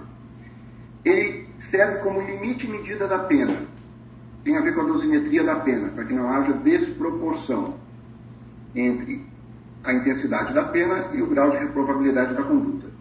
E tem uma terceira dimensão que impede a responsabilidade objetiva, é, que aqui no caso é uma posição que eu adotei na tese, é, eu entendo que não se aplica a responsabilidade objetiva nos tribunais de contas em nenhuma hipótese. Eu sei que essa é uma questão também controvertida, há quem defenda o próprio professor é, é, José Roberto Pimenta Oliveira, que fez parte da banca, eu sei, eu até citei isso na, na tese, é, da posição divergente dele. Ele defende a responsabilidade, os tribunais de contas podem aplicar responsabilidade é, objetiva em relação às pessoas jurídicas, particularmente após a aprovação da lei anticorrupção 12846 de 2013. Eu divirjo respeitosamente desse entendimento, entendo que não há nenhuma hipótese em que os tribunais de contas possam impor responsabilidade objetiva. Entendo que em todas as hipóteses, os tribunais de contas só podem condenar quem quer que seja com base em responsabilidade subjetiva, inclusive em relação a pessoas jurídicas. Aí vem uma pergunta: como avaliar dolo e culpa de uma pessoa jurídica? Há algumas teses. Uma delas seria avaliando a organização, o tamanho da organização ou da desorganização dessa empresa. Eu divergi desse entendimento na tese, há doutrina estrangeira sobre isso, eu cito, mas divirjo, e eu, nesse ponto, me alinho à jurisprudência do TCU de que a, avalia, a avaliação do dolo culpa de uma pessoa jurídica, de uma empresa, por exemplo, contratada pelo poder público, deve ser feita com base na conduta dos seus administradores. Essa também é uma possibilidade reconhecida pela doutrina e pela jurisprudência, e eu me alinho a, esse, a essa posição. É, o Bruno pediu a palavra. Oi, Odilon, é só, só, que você uma coisa, é, que não é possível analisar a responsabilidade objetiva, mas no caso do inadimplemento da contratada com o poder público, não teria uma presunção de culpabilidade quando o contrato não é cumprido, por exemplo, porque a, o inadimplemento contratual, por exemplo, não gera uma presunção de culpabilidade da empresa, por exemplo, ela não entregou no prazo, ou ela não entregou a, de acordo com o projeto executivo, é uma presunção contra ela e em favor da administração disso? Assim, Bruno, em alguns casos a gente até pode admitir que haja uma presunção, mas seria relativa. Admitiria para o contrário, e aí, portanto, seria responsabilidade subjetiva e não objetiva. Entendeu? Levar em responsabilidade é, é, subjetiva, uma presunção juris tanto, no caso. Não, pois é. é, é se, não, é, é, se, se, ela for relativa, não é objetivo. Né? Se for objetiva, o sujeito pode provar que não agiu com culpa e ele será responsabilizado do mesmo jeito. Vamos lembrar aqui do Código de Defesa do Consumidor, é um exemplo clássico. Na subjetiva, não. Há uma presunção de culpa, muitas vezes. Por exemplo, o gestor omisso no dever de prestar contas. Passa a valer contra ele uma presunção de culpa. Mas nada impede que ele venha, ainda que tardiamente, e prove que geriu bem os recursos. É, portanto, é uma presunção relativa. Né? Não é, é é uma presunção absoluta. É, ela pode provar que ela não cumpriu o contrato, por exemplo, um caso fortuito ou fato de príncipe, por exemplo. É, por exemplo, porque houve um, uma falta de um insumo no mercado alheio à vontade dela. Perfeito. Certo? Bom, é, o a dação em pagamento a ser utilizada por analogia para legitimar a dispensa da contratação de empresas com investimentos que tenha prosperado. É, aí eu teria de ler esse artigo para ver qual é a hipótese aí, Janes. É, assim, de pronto eu não teria como, como me posicionar. Bom, é, quanto aos princípios processuais, eu também fiz algumas abordagens aqui. É, eu acho que eu vou pular essa parte porque eu, eu gostaria muito de abordar, um, pelo menos no, no, último item, dado o avançado da hora. É, eu já falei sobre esse slide. Aqui na, na, na, questão, só tem uma coisa que eu queria falar desse slide, dos princípios do devido processo legal contraditório e ampla defesa, eu acho que tem uma observação que vale a pena fazer. Há na doutrina quem, tem, quem vem afirmando que os tribunais de contas são obrigados a ouvir testemunha. Isso é um equívoco pessoal. O Supremo já decidiu de longa data, tem 10 anos que o Supremo decidiu em 2012, nesse precedente que está aí, que tribunais de contas não são obrigados a ouvir testemunhas. É, e o contraditório ele se dá nos termos da lei orgânica do próprio Tribunal de Contas, exceto se houver alguma inconstitucionalidade. E a ministra Carmen Lúcia, relatora desse mandato de segurança, ela inclusive lembra que há algumas ações judiciais que também não admitem oitiva de testemunha. Mandado de segurança é, é, um, é um caso porque é contraditório para defesa, devido processo legal, não são, não são absolutos. É, há algumas relativizações diante de outros direitos e princípios que às vezes são admitidas. Né? É, A parte, quando ela quiser ouvir testemunha, ela pode reduzir a termo o depoimento e juntar aos autos. Eu, inclusive, acho incompatível. Na imensa maioria dos casos, até pode ser excepcionalmente que, que seja necessário, mas na imensa maioria dos casos, eu acho até incompatível admitir o artigo de testemunha no direito financeiro. Porque seria mais ou menos a mesma coisa que a gente exigir da Receita Federal que ela nos ouvisse sobre a nossa declaração do imposto de renda.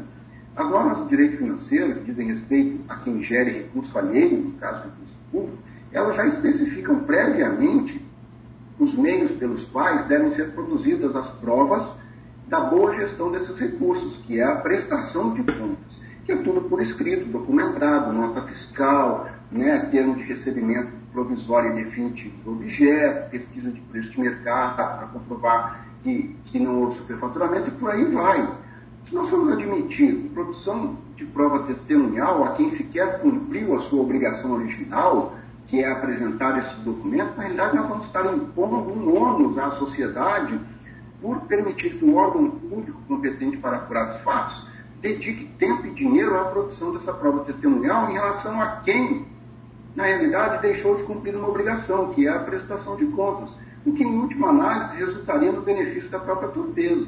Então, eu acho que, na maioria dos casos, é até mesmo incompatível a prova testemunhal com o âmbito do direito financeiro. Mas, de qualquer modo, cabe aí a juntada de termo. Ah, vamos. É, bom, eu vou avançar aqui, pessoal. Eu já falei sobre essa parte. É, quanto à responsabilidade subjetiva, na verdade, eu vou abordar só mais uma coisa, eu estou incomodado com a hora aqui, o pessoal já está precisando sair. É, o, o, capítulo 3 fala da responsabilidade subjetiva é, e como isso é, ocorre no âmbito dos tribunais de contas. Né? Eu discorri sobre essas questões, os elementos da responsabilidade subjetiva, fato ilícito, conduta culposa dolosa, nexo de causalidade, é, as excludentes licitudes de culpabilidade, as causas de extinção de punibilidade. É, e aí falei um, pouco sobre cada um desses elementos, né? sobre o fato ilícito, decorrente de ato pautado em regras, e decorrente de ato pautado em princípios ou juízos consequencialistas. No que diz respeito a fato ilícito decorrente de ato pautado em regra, não há muitos desafios, mas no que diz respeito a ilícito decorrente de ato pautado em juízos consequencialistas, a questão é bastante controvertida, né? É, com a aprovação das alterações da LINDB, esse assunto hoje ele está é, na pauta do dia, a aplicação do consequencialismo, porque a LINDB não nos ofereceu parâmetros seguros sobre como aplicar o consequencialismo. E há uma série de desafios nessa questão, quais critérios adotar. Eu abordo essa questão, a nova lei de licitações traz um artigo expresso sobre isso, 147, no que diz respeito à nulidade de contratos. Né? Eu abordo essa questão e defendo uma proposta. Eu entendo, eu coloquei algumas condições, eu entendo parâmetros, vamos dizer assim, para se avaliar o ato de um gestor que, teja, que tenha sido pautado em juízos consequencialistas. Primeiro, eu entendo que o consequencialismo somente deve ser adotado como critério de decisão se a solução que dada a norma posta naturalmente seria aplicada, que a solução que dada a norma posta naturalmente seria aplicável ao caso concreto, tiver potencial significativamente alto para produzir mais desordem do que ordem, dadas as circunstâncias do caso. Ou nas hipóteses em que a norma aplicável comportar mais de uma interpretação razoável para o caso concreto.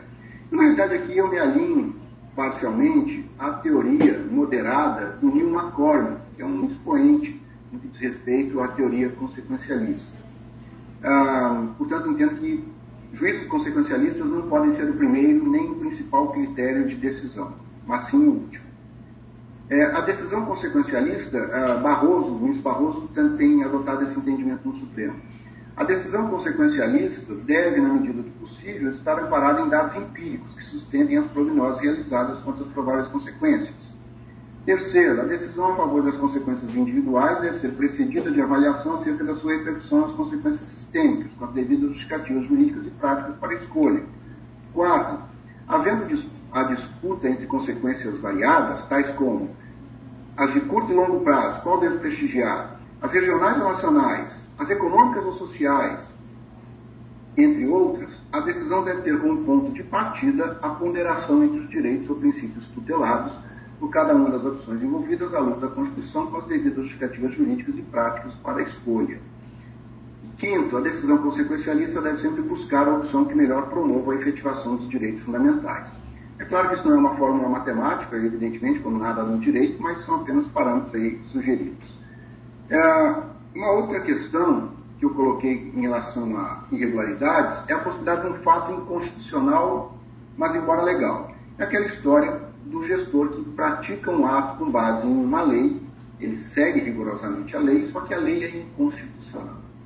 Há uma súmula do Supremo que diz que os tribunais de contas né, podem apreciar a funcionalidade das leis e dos atos do poder público no exercício das suas atribuições. Há uma polêmica em torno dessa súmula no Supremo, eu retrato isso na tese, mas a questão aqui que nos interessa é saber se o agente que pratica um ato com base em lei, presumidamente constitucional, mas que na realidade é inconstitucional, se ele pode ser punido pelo Tribunal de Contas.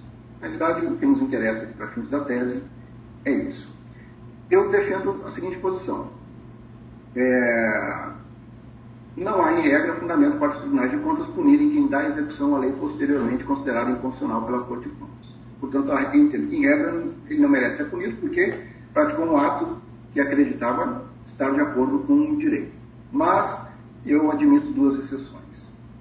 É, se a lei, ao tempo do ato praticado pelo agente, já não mais gozava da presunção de legitimidade e de constitucionalidade, em virtude de já haver naquela época uma decisão judicial ou do próprio Tribunal de Contas dizendo que a lei é, não deveria ser aplicada naquele caso concreto. Ou por ser uma lei que contém um teor absurdamente inconstitucional, que a doutrina chama de inconstitucionalidade flagrante, doutrina nacional e estrangeira. Né? Em Portugal isso é muito discutido. É, eu dei um exemplo, um caso muito pitoresco, de uma lei municipal, é, e foi verdade, eu fui atrás, é verdade, que é, a lei dizia o seguinte, que não se aplica no município o artigo X da Constituição Federal. Está tá na tese isso, pessoal. Quer dizer, essa é uma lei insanamente inconstitucional. Né? Admitir que o sujeito cumpra uma lei dessas é, é, é demais. Né? Há um caso muito frequente, já julgado várias vezes pelo Tribunal Superior Eleitoral, que é a aprovação por câmaras municipais de leis que aumentam o valor do subsídio do vereador muito acima do teto nacional, que para identificar que valor é esse, requer uma mera e simples operação matemática. O Tribunal Superior Eleitoral tem jurisprudência dizendo que isso é causa de inelegibilidade, porque ele entende que quem cumpre uma lei dessas pratica ato doloso de improbidade administrativa. Olha que interessante, porque é uma lei flagrantemente inconstitucional. Então essas são as hipóteses que eu, na realidade, que eu, que eu abordei. É, eu acho que eu perdi alguma coisa aqui dos comentários, pessoal. É, a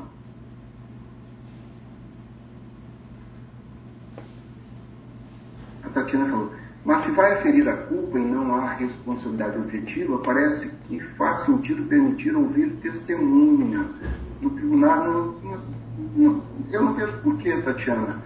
Porque num contrato, o que a empresa tem que provar é que, por exemplo, ela fez a estrada na, na, na com um material que foi contratado, né? ela até pode pedir uma inspeção em loco, isso é muito comum, a gente faz isso lá no tribunal mas é, ouvir testemunha eu acho que é um ônus absolutamente desproporcional é, em relação a quem é, incorre no inadimplemento é, contratual.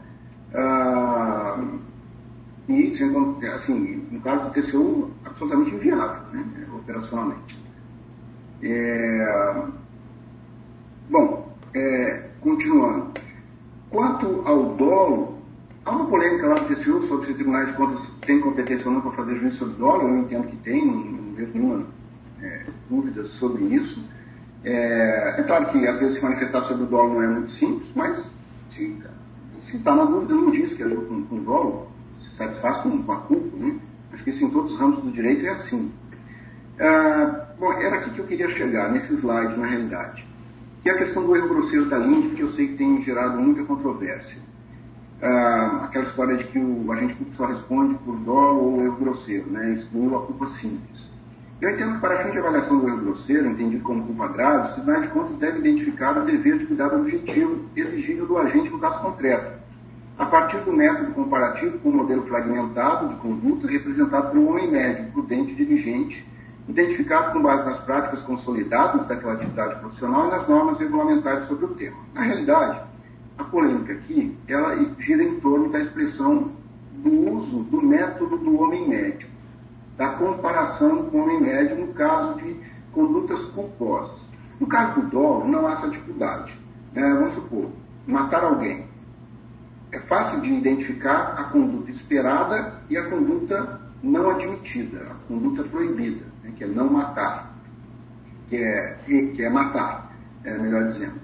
É, mas no caso de condutas culposas e tipos abertos, cujo parâmetro é ato de gestão ilegal e legítimo e antieconômico, o parâmetro de aferição de uma conduta é um modal deôntico, ou seja, o que, que o sujeito tem de fazer para não ser condenado? Ele tem de agir de acordo com a lei, ele tem de praticar um ato legítimo, um ato econômico, um ato eficiente, um ato diligente. E aí vem a, a pergunta: o que é econômico, o que é legítimo, o que é eficiente, o que é diligente? Esse é o parâmetro de avaliação de uma conduta culposa. Ou seja, é um parâmetro que precisa ser avaliado no caso concreto. Não há. A lei não nos dá pronta a fórmula de avaliação. E aí a pergunta é: eu estou analisando a conduta de um gestor é, para saber se ele foi diligente ou não. Como que, eu, que parâmetro eu vou usar?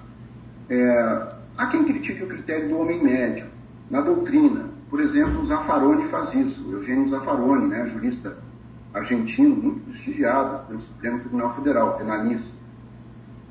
Mas ele não dá solução alternativa. Ele dá um exemplo do médico que usa um, um instrumento numa cirurgia que ele foi repassado pela sua equipe de apoio, mas que não estava devidamente esterilizado. E aí ele não tem que comparar com o homem médico.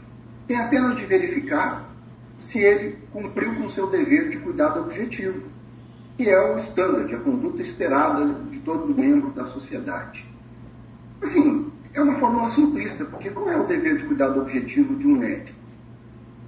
É, eu um juiz que nunca foi médico, e ainda que ele tivesse sido, como avaliar isso sem um parâmetro consistente? Zaffaroni não oferece solução. Apenas dizer, não, tem que ver se ele cometeu um erro excusável ou inexcusável. Mas o que é um erro desculpável? Sob que parâmetro? Ele não oferece solução também, ele só critica o critério do homem médio. No Brasil, nós temos Juarez Tavares, que acho que foi quem mais se dedicou ao estudo do homem médio e quem mais falou mal também. Ele escreveu páginas e páginas para criticar o critério do homem médio. E aí eu fui lendo aquelas páginas esperando a hora que ele ia oferecer uma solução para ele. Não, legal, já entendi que ele é contra. Agora, o que, que ele vai oferecer em troca? Aí ele oferece o seguinte: comparar a conduta. Bom, primeiro, ele admite que não há como escapar de um critério comparativo, do método comparativo. Quando ele assumiu isso, eu falei: agora as coisas vão se complicar. Do lado dele. Por quê? Porque aí ele oferece, ele fala: é, devemos analisar a experiência geral da vida comparar a conduta do sujeito com a experiência geral da vida. O que é a experiência geral da vida? Aí ele explica. No caso do exemplo do Zaffaroni, seria o que outros médicos fariam no lugar daquele médico. Ora, o que é isso senão o conceito do homem médico? Porque essa é a ideia. Porque tem, tem julgador que fala assim, não, eu procuro me colocar na posição da pessoa que eu estou julgando. É um sentimento nobre, de alteridade, muito válido, para a gente tentar sentir a dor do outro. Mas juridicamente ele não é útil ele não é eficiente. Porque se eu nunca fui médico, que adianta me colocar na posição do médico? Eu vou fazer imaginações, ilações distantes da realidade. Eu tenho que comparar um médico com outros médicos. Bom, é, então o Jorge Tavares ele oferece essa solução. No final ele até admite, ele fala, não, tudo bem, eu sei que isso que eu estou falando também poderia ser aplicado no caso do homem médico. Mas eu não aceito esse critério, porque ele é abstrato, ele é imaginário, vem do direito romano. Aí ele se prende aquele conceito do bom pai de família lá do direito romano, que ninguém mais usa. Esse conceito é absolutamente abstrato. No direito civil brasileiro, tem um autor que eu admiro demais, que é o Anderson Schreider, não sei se assim se pronuncia, se sob o nome dele, é, em que ele fala do homem médio e ele fala, olha, atualmente o que, que se faz em termos práticos e a doutrina hoje admite isso. um modelo fragmentado de conduta, um modelo fragmentado de homem médio, o que na prática significaria para os tribunais de contas o seguinte: eu não tenho um gestor ideal, muito menos perfeito, que é algumas críticas que a gente ouve por aí e que não tem base doutrinária, com todo respeito. É, e muito menos na realidade, não, não, não aplica esse tipo de entendimento. Eu vou comparar, eu vou fazer o seguinte: eu, eu vou ter o pregoeiro médio, o fiscal de contrato médio, o elaborador de projeto básico médio, o médico, cirurgião médico, que é um modelo fragmentado. E, e como que eu vou identificar qual, qual a conduta que retrata o que o Juarez Tavares chamou de experiência geral da vida, a conduta que é o costume daquela atividade profissional, aceito pela comunidade jurídica, aceito pelo ordenamento jurídico, aceito pela sociedade. Ora, eu vou me valer de regulamentos profissionais, é, no caso das licitações, eu vou me valer das IENs que o Poder Executivo edita, regulamentando a lei de licitações, e eu vou me valer da prática profissional dos, daqueles que atuam naquela área. A partir daí, eu construo ou ou eu identifico a conduta que tem sido esperada ou até mesmo tolerada em certas circunstâncias.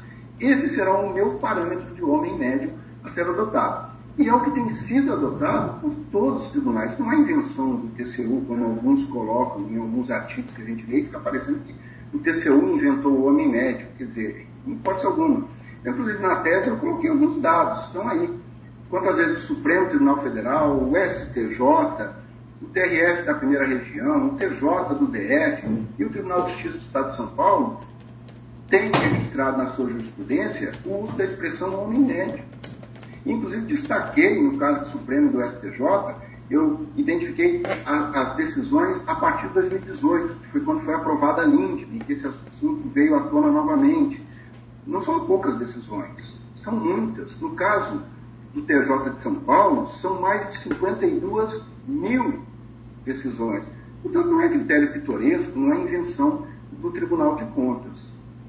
Ah, podemos, professor, já, já, já estudou. O que eu queria abordar era essa questão do, do homem médio, é, porque acho que isso é, sempre gerou muita, muita, tem gerado bastante polêmica. E, e aí eu é, encerro, daqui dois minutinhos eu, eu, já encerro. Deixa eu só ver o que o João falou. É, qual você pensa que foi a mudança que a inserção da expressão eu grosseiro na língua mudou no cenário jurídico em relação ao tradicional da culpa como parâmetro subjetivo, a maior tolerância, eu falo sobre isso, João, na, na, na tese. É, a, a, erro grosseiro significa culpa grave. Eu, eu fui um crítico da Lindbergh logo que ela foi editada, eu era o consultor jurídico do TCU e fui eu que dei o, o, o parecer lá que criticou então PL 7448 e que, é, na realidade, contribuiu significativamente para os vetos que a Lindbergh sofreu, foi um terço da lei foi vetado. É, eu, na época, eu critiquei essa história do erro grosseiro, talvez muito mais por uma questão conceitual, porque eu sempre resolvi essas questões de, é, é, de avaliação de culpa, enfim, de conduta, de avaliação de conduta, pela culpabilidade. Então, não me pareceu uma estratégia boa se valer do termo erro grosseiro para evidenciar algo que já era contemplado pelo ordenamento jurídico. Não faz sentido você aplicar uma multa num gestor público assalariado que comete um erro pequeno. Pela culpabilidade, esquece o erro grosseiro. Vamos, vamos, vamos analisar pela culpabilidade. Qual o grau de probabilidade da conduta dele? Baixo. No máximo, uma determinação corretiva. Não justifica uma, uma pena de multa num assalariado num caso desse. Então, eu sempre resolvi isso pela culpabilidade. Quando veio o conceito de erro grosseiro, eu falei, isso vai abrir uma porteira perigosa, vai passar a ideia de que agora se tolera muita coisa. Mas, enfim, como já a lei já estava aprovada, eu né, me rendi ao que está na lei, obviamente não tem outra opção, e então o que eu entendo é o seguinte, é, eu acho que o parâmetro continua sendo o homem médio, só que você tem de exigir culpa grave, não é qualquer erro, um erro mais grave se distancia mais da conduta esperada do homem médio. Somente isso vai justificar a imposição de uma sanção. É, e eu, inclusive, discordo da atual jurisprudência do tribunal de que ah, não se requer erro grosseiro para condenar a reparação de dano, porque o TCU hoje entende que só se requer erro grosseiro para aplicar multa. Mas para condenar a reparação de dano, basta a culpa simples. Esse hoje é o entendimento do TCU. Eu, é, como se diz elegantemente no direito, eu evoluí no meu entendimento, vamos dizer assim, e agora eu, eu entendo que deve se aplicar. É, por esse fundamento que eu me rendi, eu falei, tá bom, vamos usar essa gramática do erro grosseiro em vez de usar a culpabilidade. E a partir daí, então, eu entendo que deve servir, porque não faz sentido você condenar um. Assim, na administração pública federal tem muitos gestores é, salariados, como muitos daqui da, dessa sala virtual são, que lidam com grandes valores. Um pequeno erro, às vezes, causa um imenso dano ao erário. É desproporcional você condenar esse gestor à reparação do dano, principalmente quando o erro é pequeno, faz parte do risco do negócio. No máximo, você aplica uma multa, mas não condenar a reparação do dano. Eu acho muito. Você acaba com a vida do sujeito. Muitas vezes esse erro dele beneficiou uma empresa. Vamos cobrar da empresa. Então, nesse ponto, eu, eu passei a adotar. A, a ideia eu já defendia dentro do tribunal, defendi já em processo, muitas vezes, mas o fundamento eu agora eu admito usar como fundamento o erro grosseiro e não a culpabilidade. Quer dizer, eu não abandonei a culpabilidade, mas agreguei o argumento do erro grosseiro. Bom, dito isso, pessoal. Ô, Odilon, eu estou adorando a exposição. Está me dando muitos insights. Eu sei que a gente tem que terminar, mas uma última questãozinha agora é, sobre esse assunto que você trouxe é, do erro grosseiro. Eu queria saber o que, que você acha é, de como vai ficar o entendimento sobre os pareceres é, facultativos, obrigatórios e vinculantes, porque tinha uma, uma diferenciação que se fazia, né? É, sobre a, a, culpa do parecerista, né? É, ele era responsabilizado nos casos dos pareceres vinculantes. E agora, com, com esse, esse erro grosso, ele era, ele era, ai, agora eu estou confundindo como é que era a responsabilização dos facultativos e obrigatórios, ele precisava de culpa grave, nos vinculantes ele ele não. podia ser responsabilizado mais facilmente, agora eu estou confundindo. Tatiana, eu vou dizer para você o que, que eu, como é que eu sempre lidei com essa história do, do, do parecerista.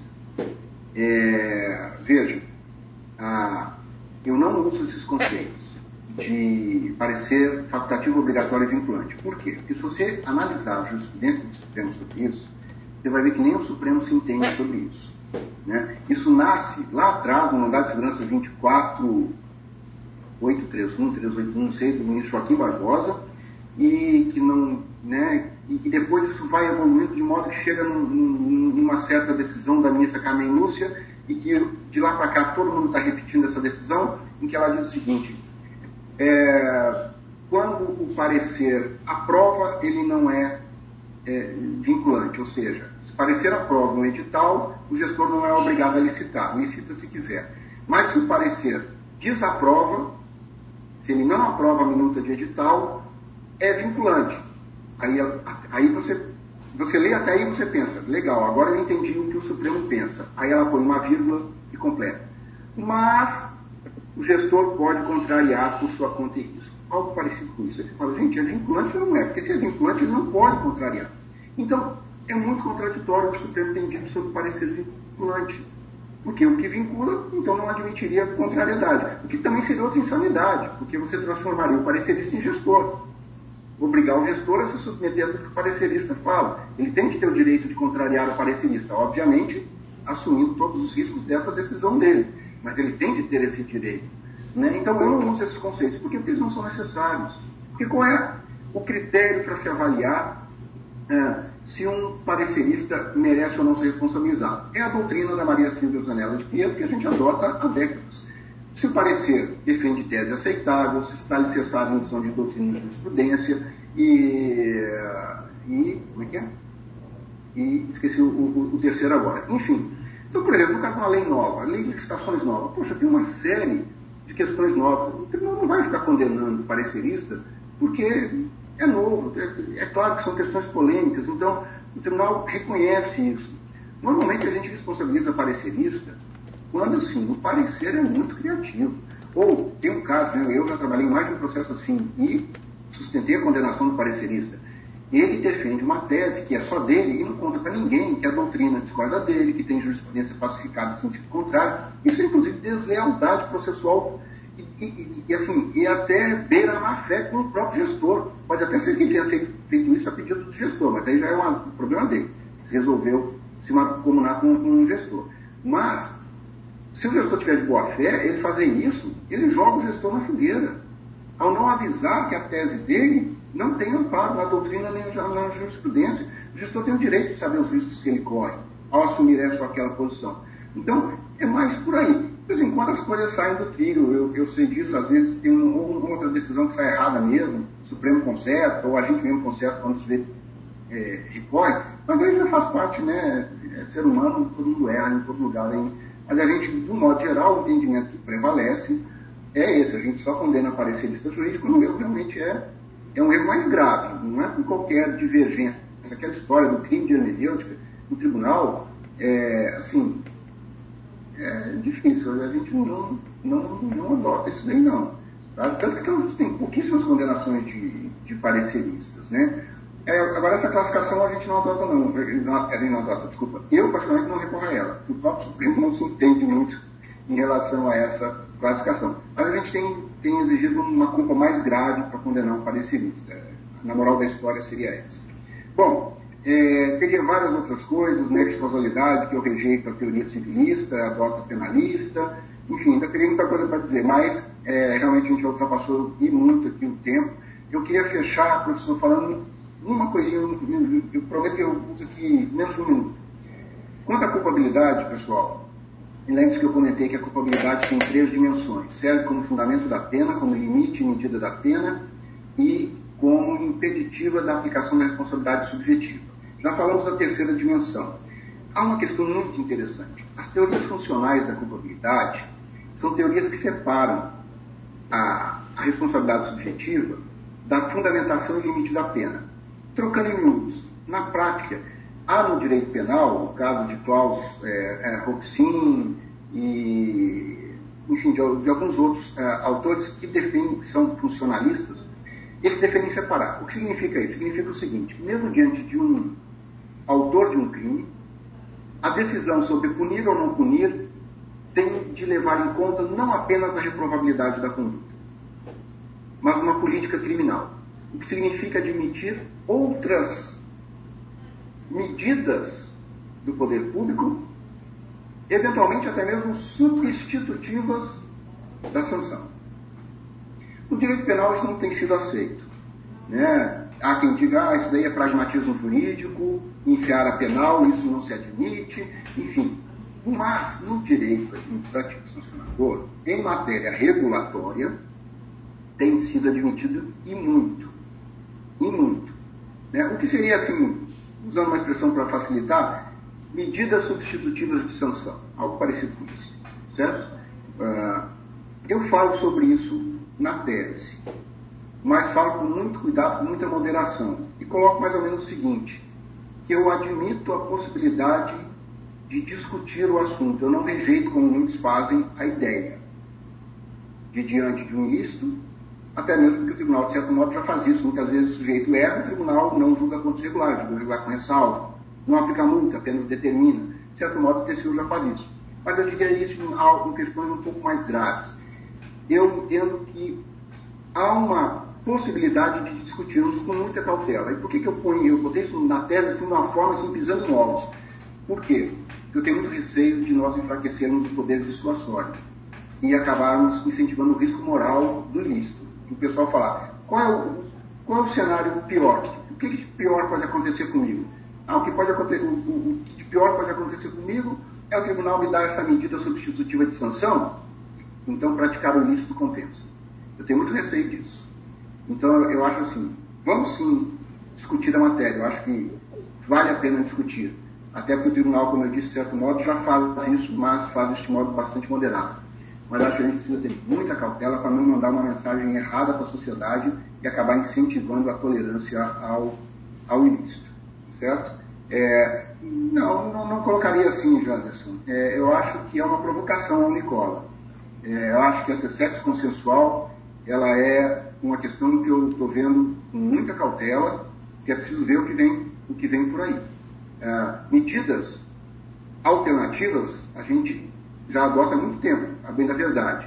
Né? Eu até na defesa da, da, da, tese, eu dei um exemplo lá da, da, da rodovia Dutra, se não me engano, do estado de São Paulo, em que o tribunal, diante da, da abertura de um novo posto de pedágio, não previsto no edital de licitação, o tribunal exigiu que a empresa revertesse a receita desse novo posto de pedágio para melhorias na própria estrada. Então, isso tem mais de 15 anos, essa decisão. É preciso ver que vem por aí. A gente não pode perder de vista a necessidade de termos poder de sorte. Não estamos na Noruega, não estamos na Dinamarca. Estamos no Brasil. É, isso não pode ser perdido de vista. É, aqui é, as coisas não são para inocentes, né? não é para amador, o pessoal é profissional. Então a gente tem que ter muito cuidado com essas inovações. Bom, pessoal, é isso. A conclusão é confirmando a hipótese. Eu peço desculpas a todos vocês, ao professor Sandro. Eu extrapolei muito horário e vejo que ainda pulei muita coisa, deixei de falar muita coisa. É, e, enfim, só tenho a, a agradecer imensamente a, a oportunidade e, e, o convite que o professor Sandro me fez e a paciência de todos vocês, os que tiveram que sair também é natural e os que resistiram até agora também. Muito obrigado, pessoal. Eu que agradeço, João. A sua tese é um curso, na verdade, né? O direito do controle externo sancionador se transformou num curso e eu acho que foi a Tatiana que per perguntou se vai virar livro ou não. Vai virar livro, né? Em breve vai virar livro. Não, vai virar. Vai virar. Estará aí no, no mercado. Pro... Com, com, com, acréscimos, que tem muita coisa que eu deixei de fora por falta de tempo, é, agora eu estou trazendo de volta. Sim, sim, exatamente. Muita coisa eu pedi para o Gilon cortar, né? Uma conversa que nós tivemos lá atrás e, e, você estava na dúvida se cortaria, se inserir, seria inserir. Mas naquele momento foi melhor cortar e agora vai incluir, reincluir novamente, né? Reincluir. Isso, exatamente. Mas é isso então, pessoal. Eu quero agradecer mais uma vez ao Dilon, agradecer a todos os presentes. Foi excelente, foi brilhante, Dilon. Excelente mesmo a apresentação. Na, na, no próximo mês nós teremos o Janderson. O segundo encontro, no dia 28 de abril, no mesmo horário, horário super nobre, teremos o Janderson, o professor Janderson, o interesse público constitucional numa formulação à luz de pressupostos teóricos, conte, é, contextos e fatos no âmbito dos direitos fundamentais. É um tema também bastante instigante, é uma, uma pesquisa que virou livro, né? assim como a do Odilon vai virar livro, a do Janderson já, já virou livro e está sendo adotada ali na nossa disciplina de mestrado, assim como a do Odilon, assim que virar livro, vai ser adotado também por nós na disciplina lá do mestrado e doutorado. E teremos outros encontros mais à frente, mas o próximo aí é o do Janderson. Agradeço a todos, Odilon, parabéns mais uma vez, brilhante, brilhante explanação, você como professor do, do, do IDP e de, de várias outras instituições, é, é, explanou de forma brilhante e concluiu uma tese que tem que ser inédita, né, que vai, vai servir de referência para muita pesquisa no futuro. Muito obrigado a todos vocês. Agradeço, obrigado, até a próxima. Obrigado, professor. Até a próxima. Tchau.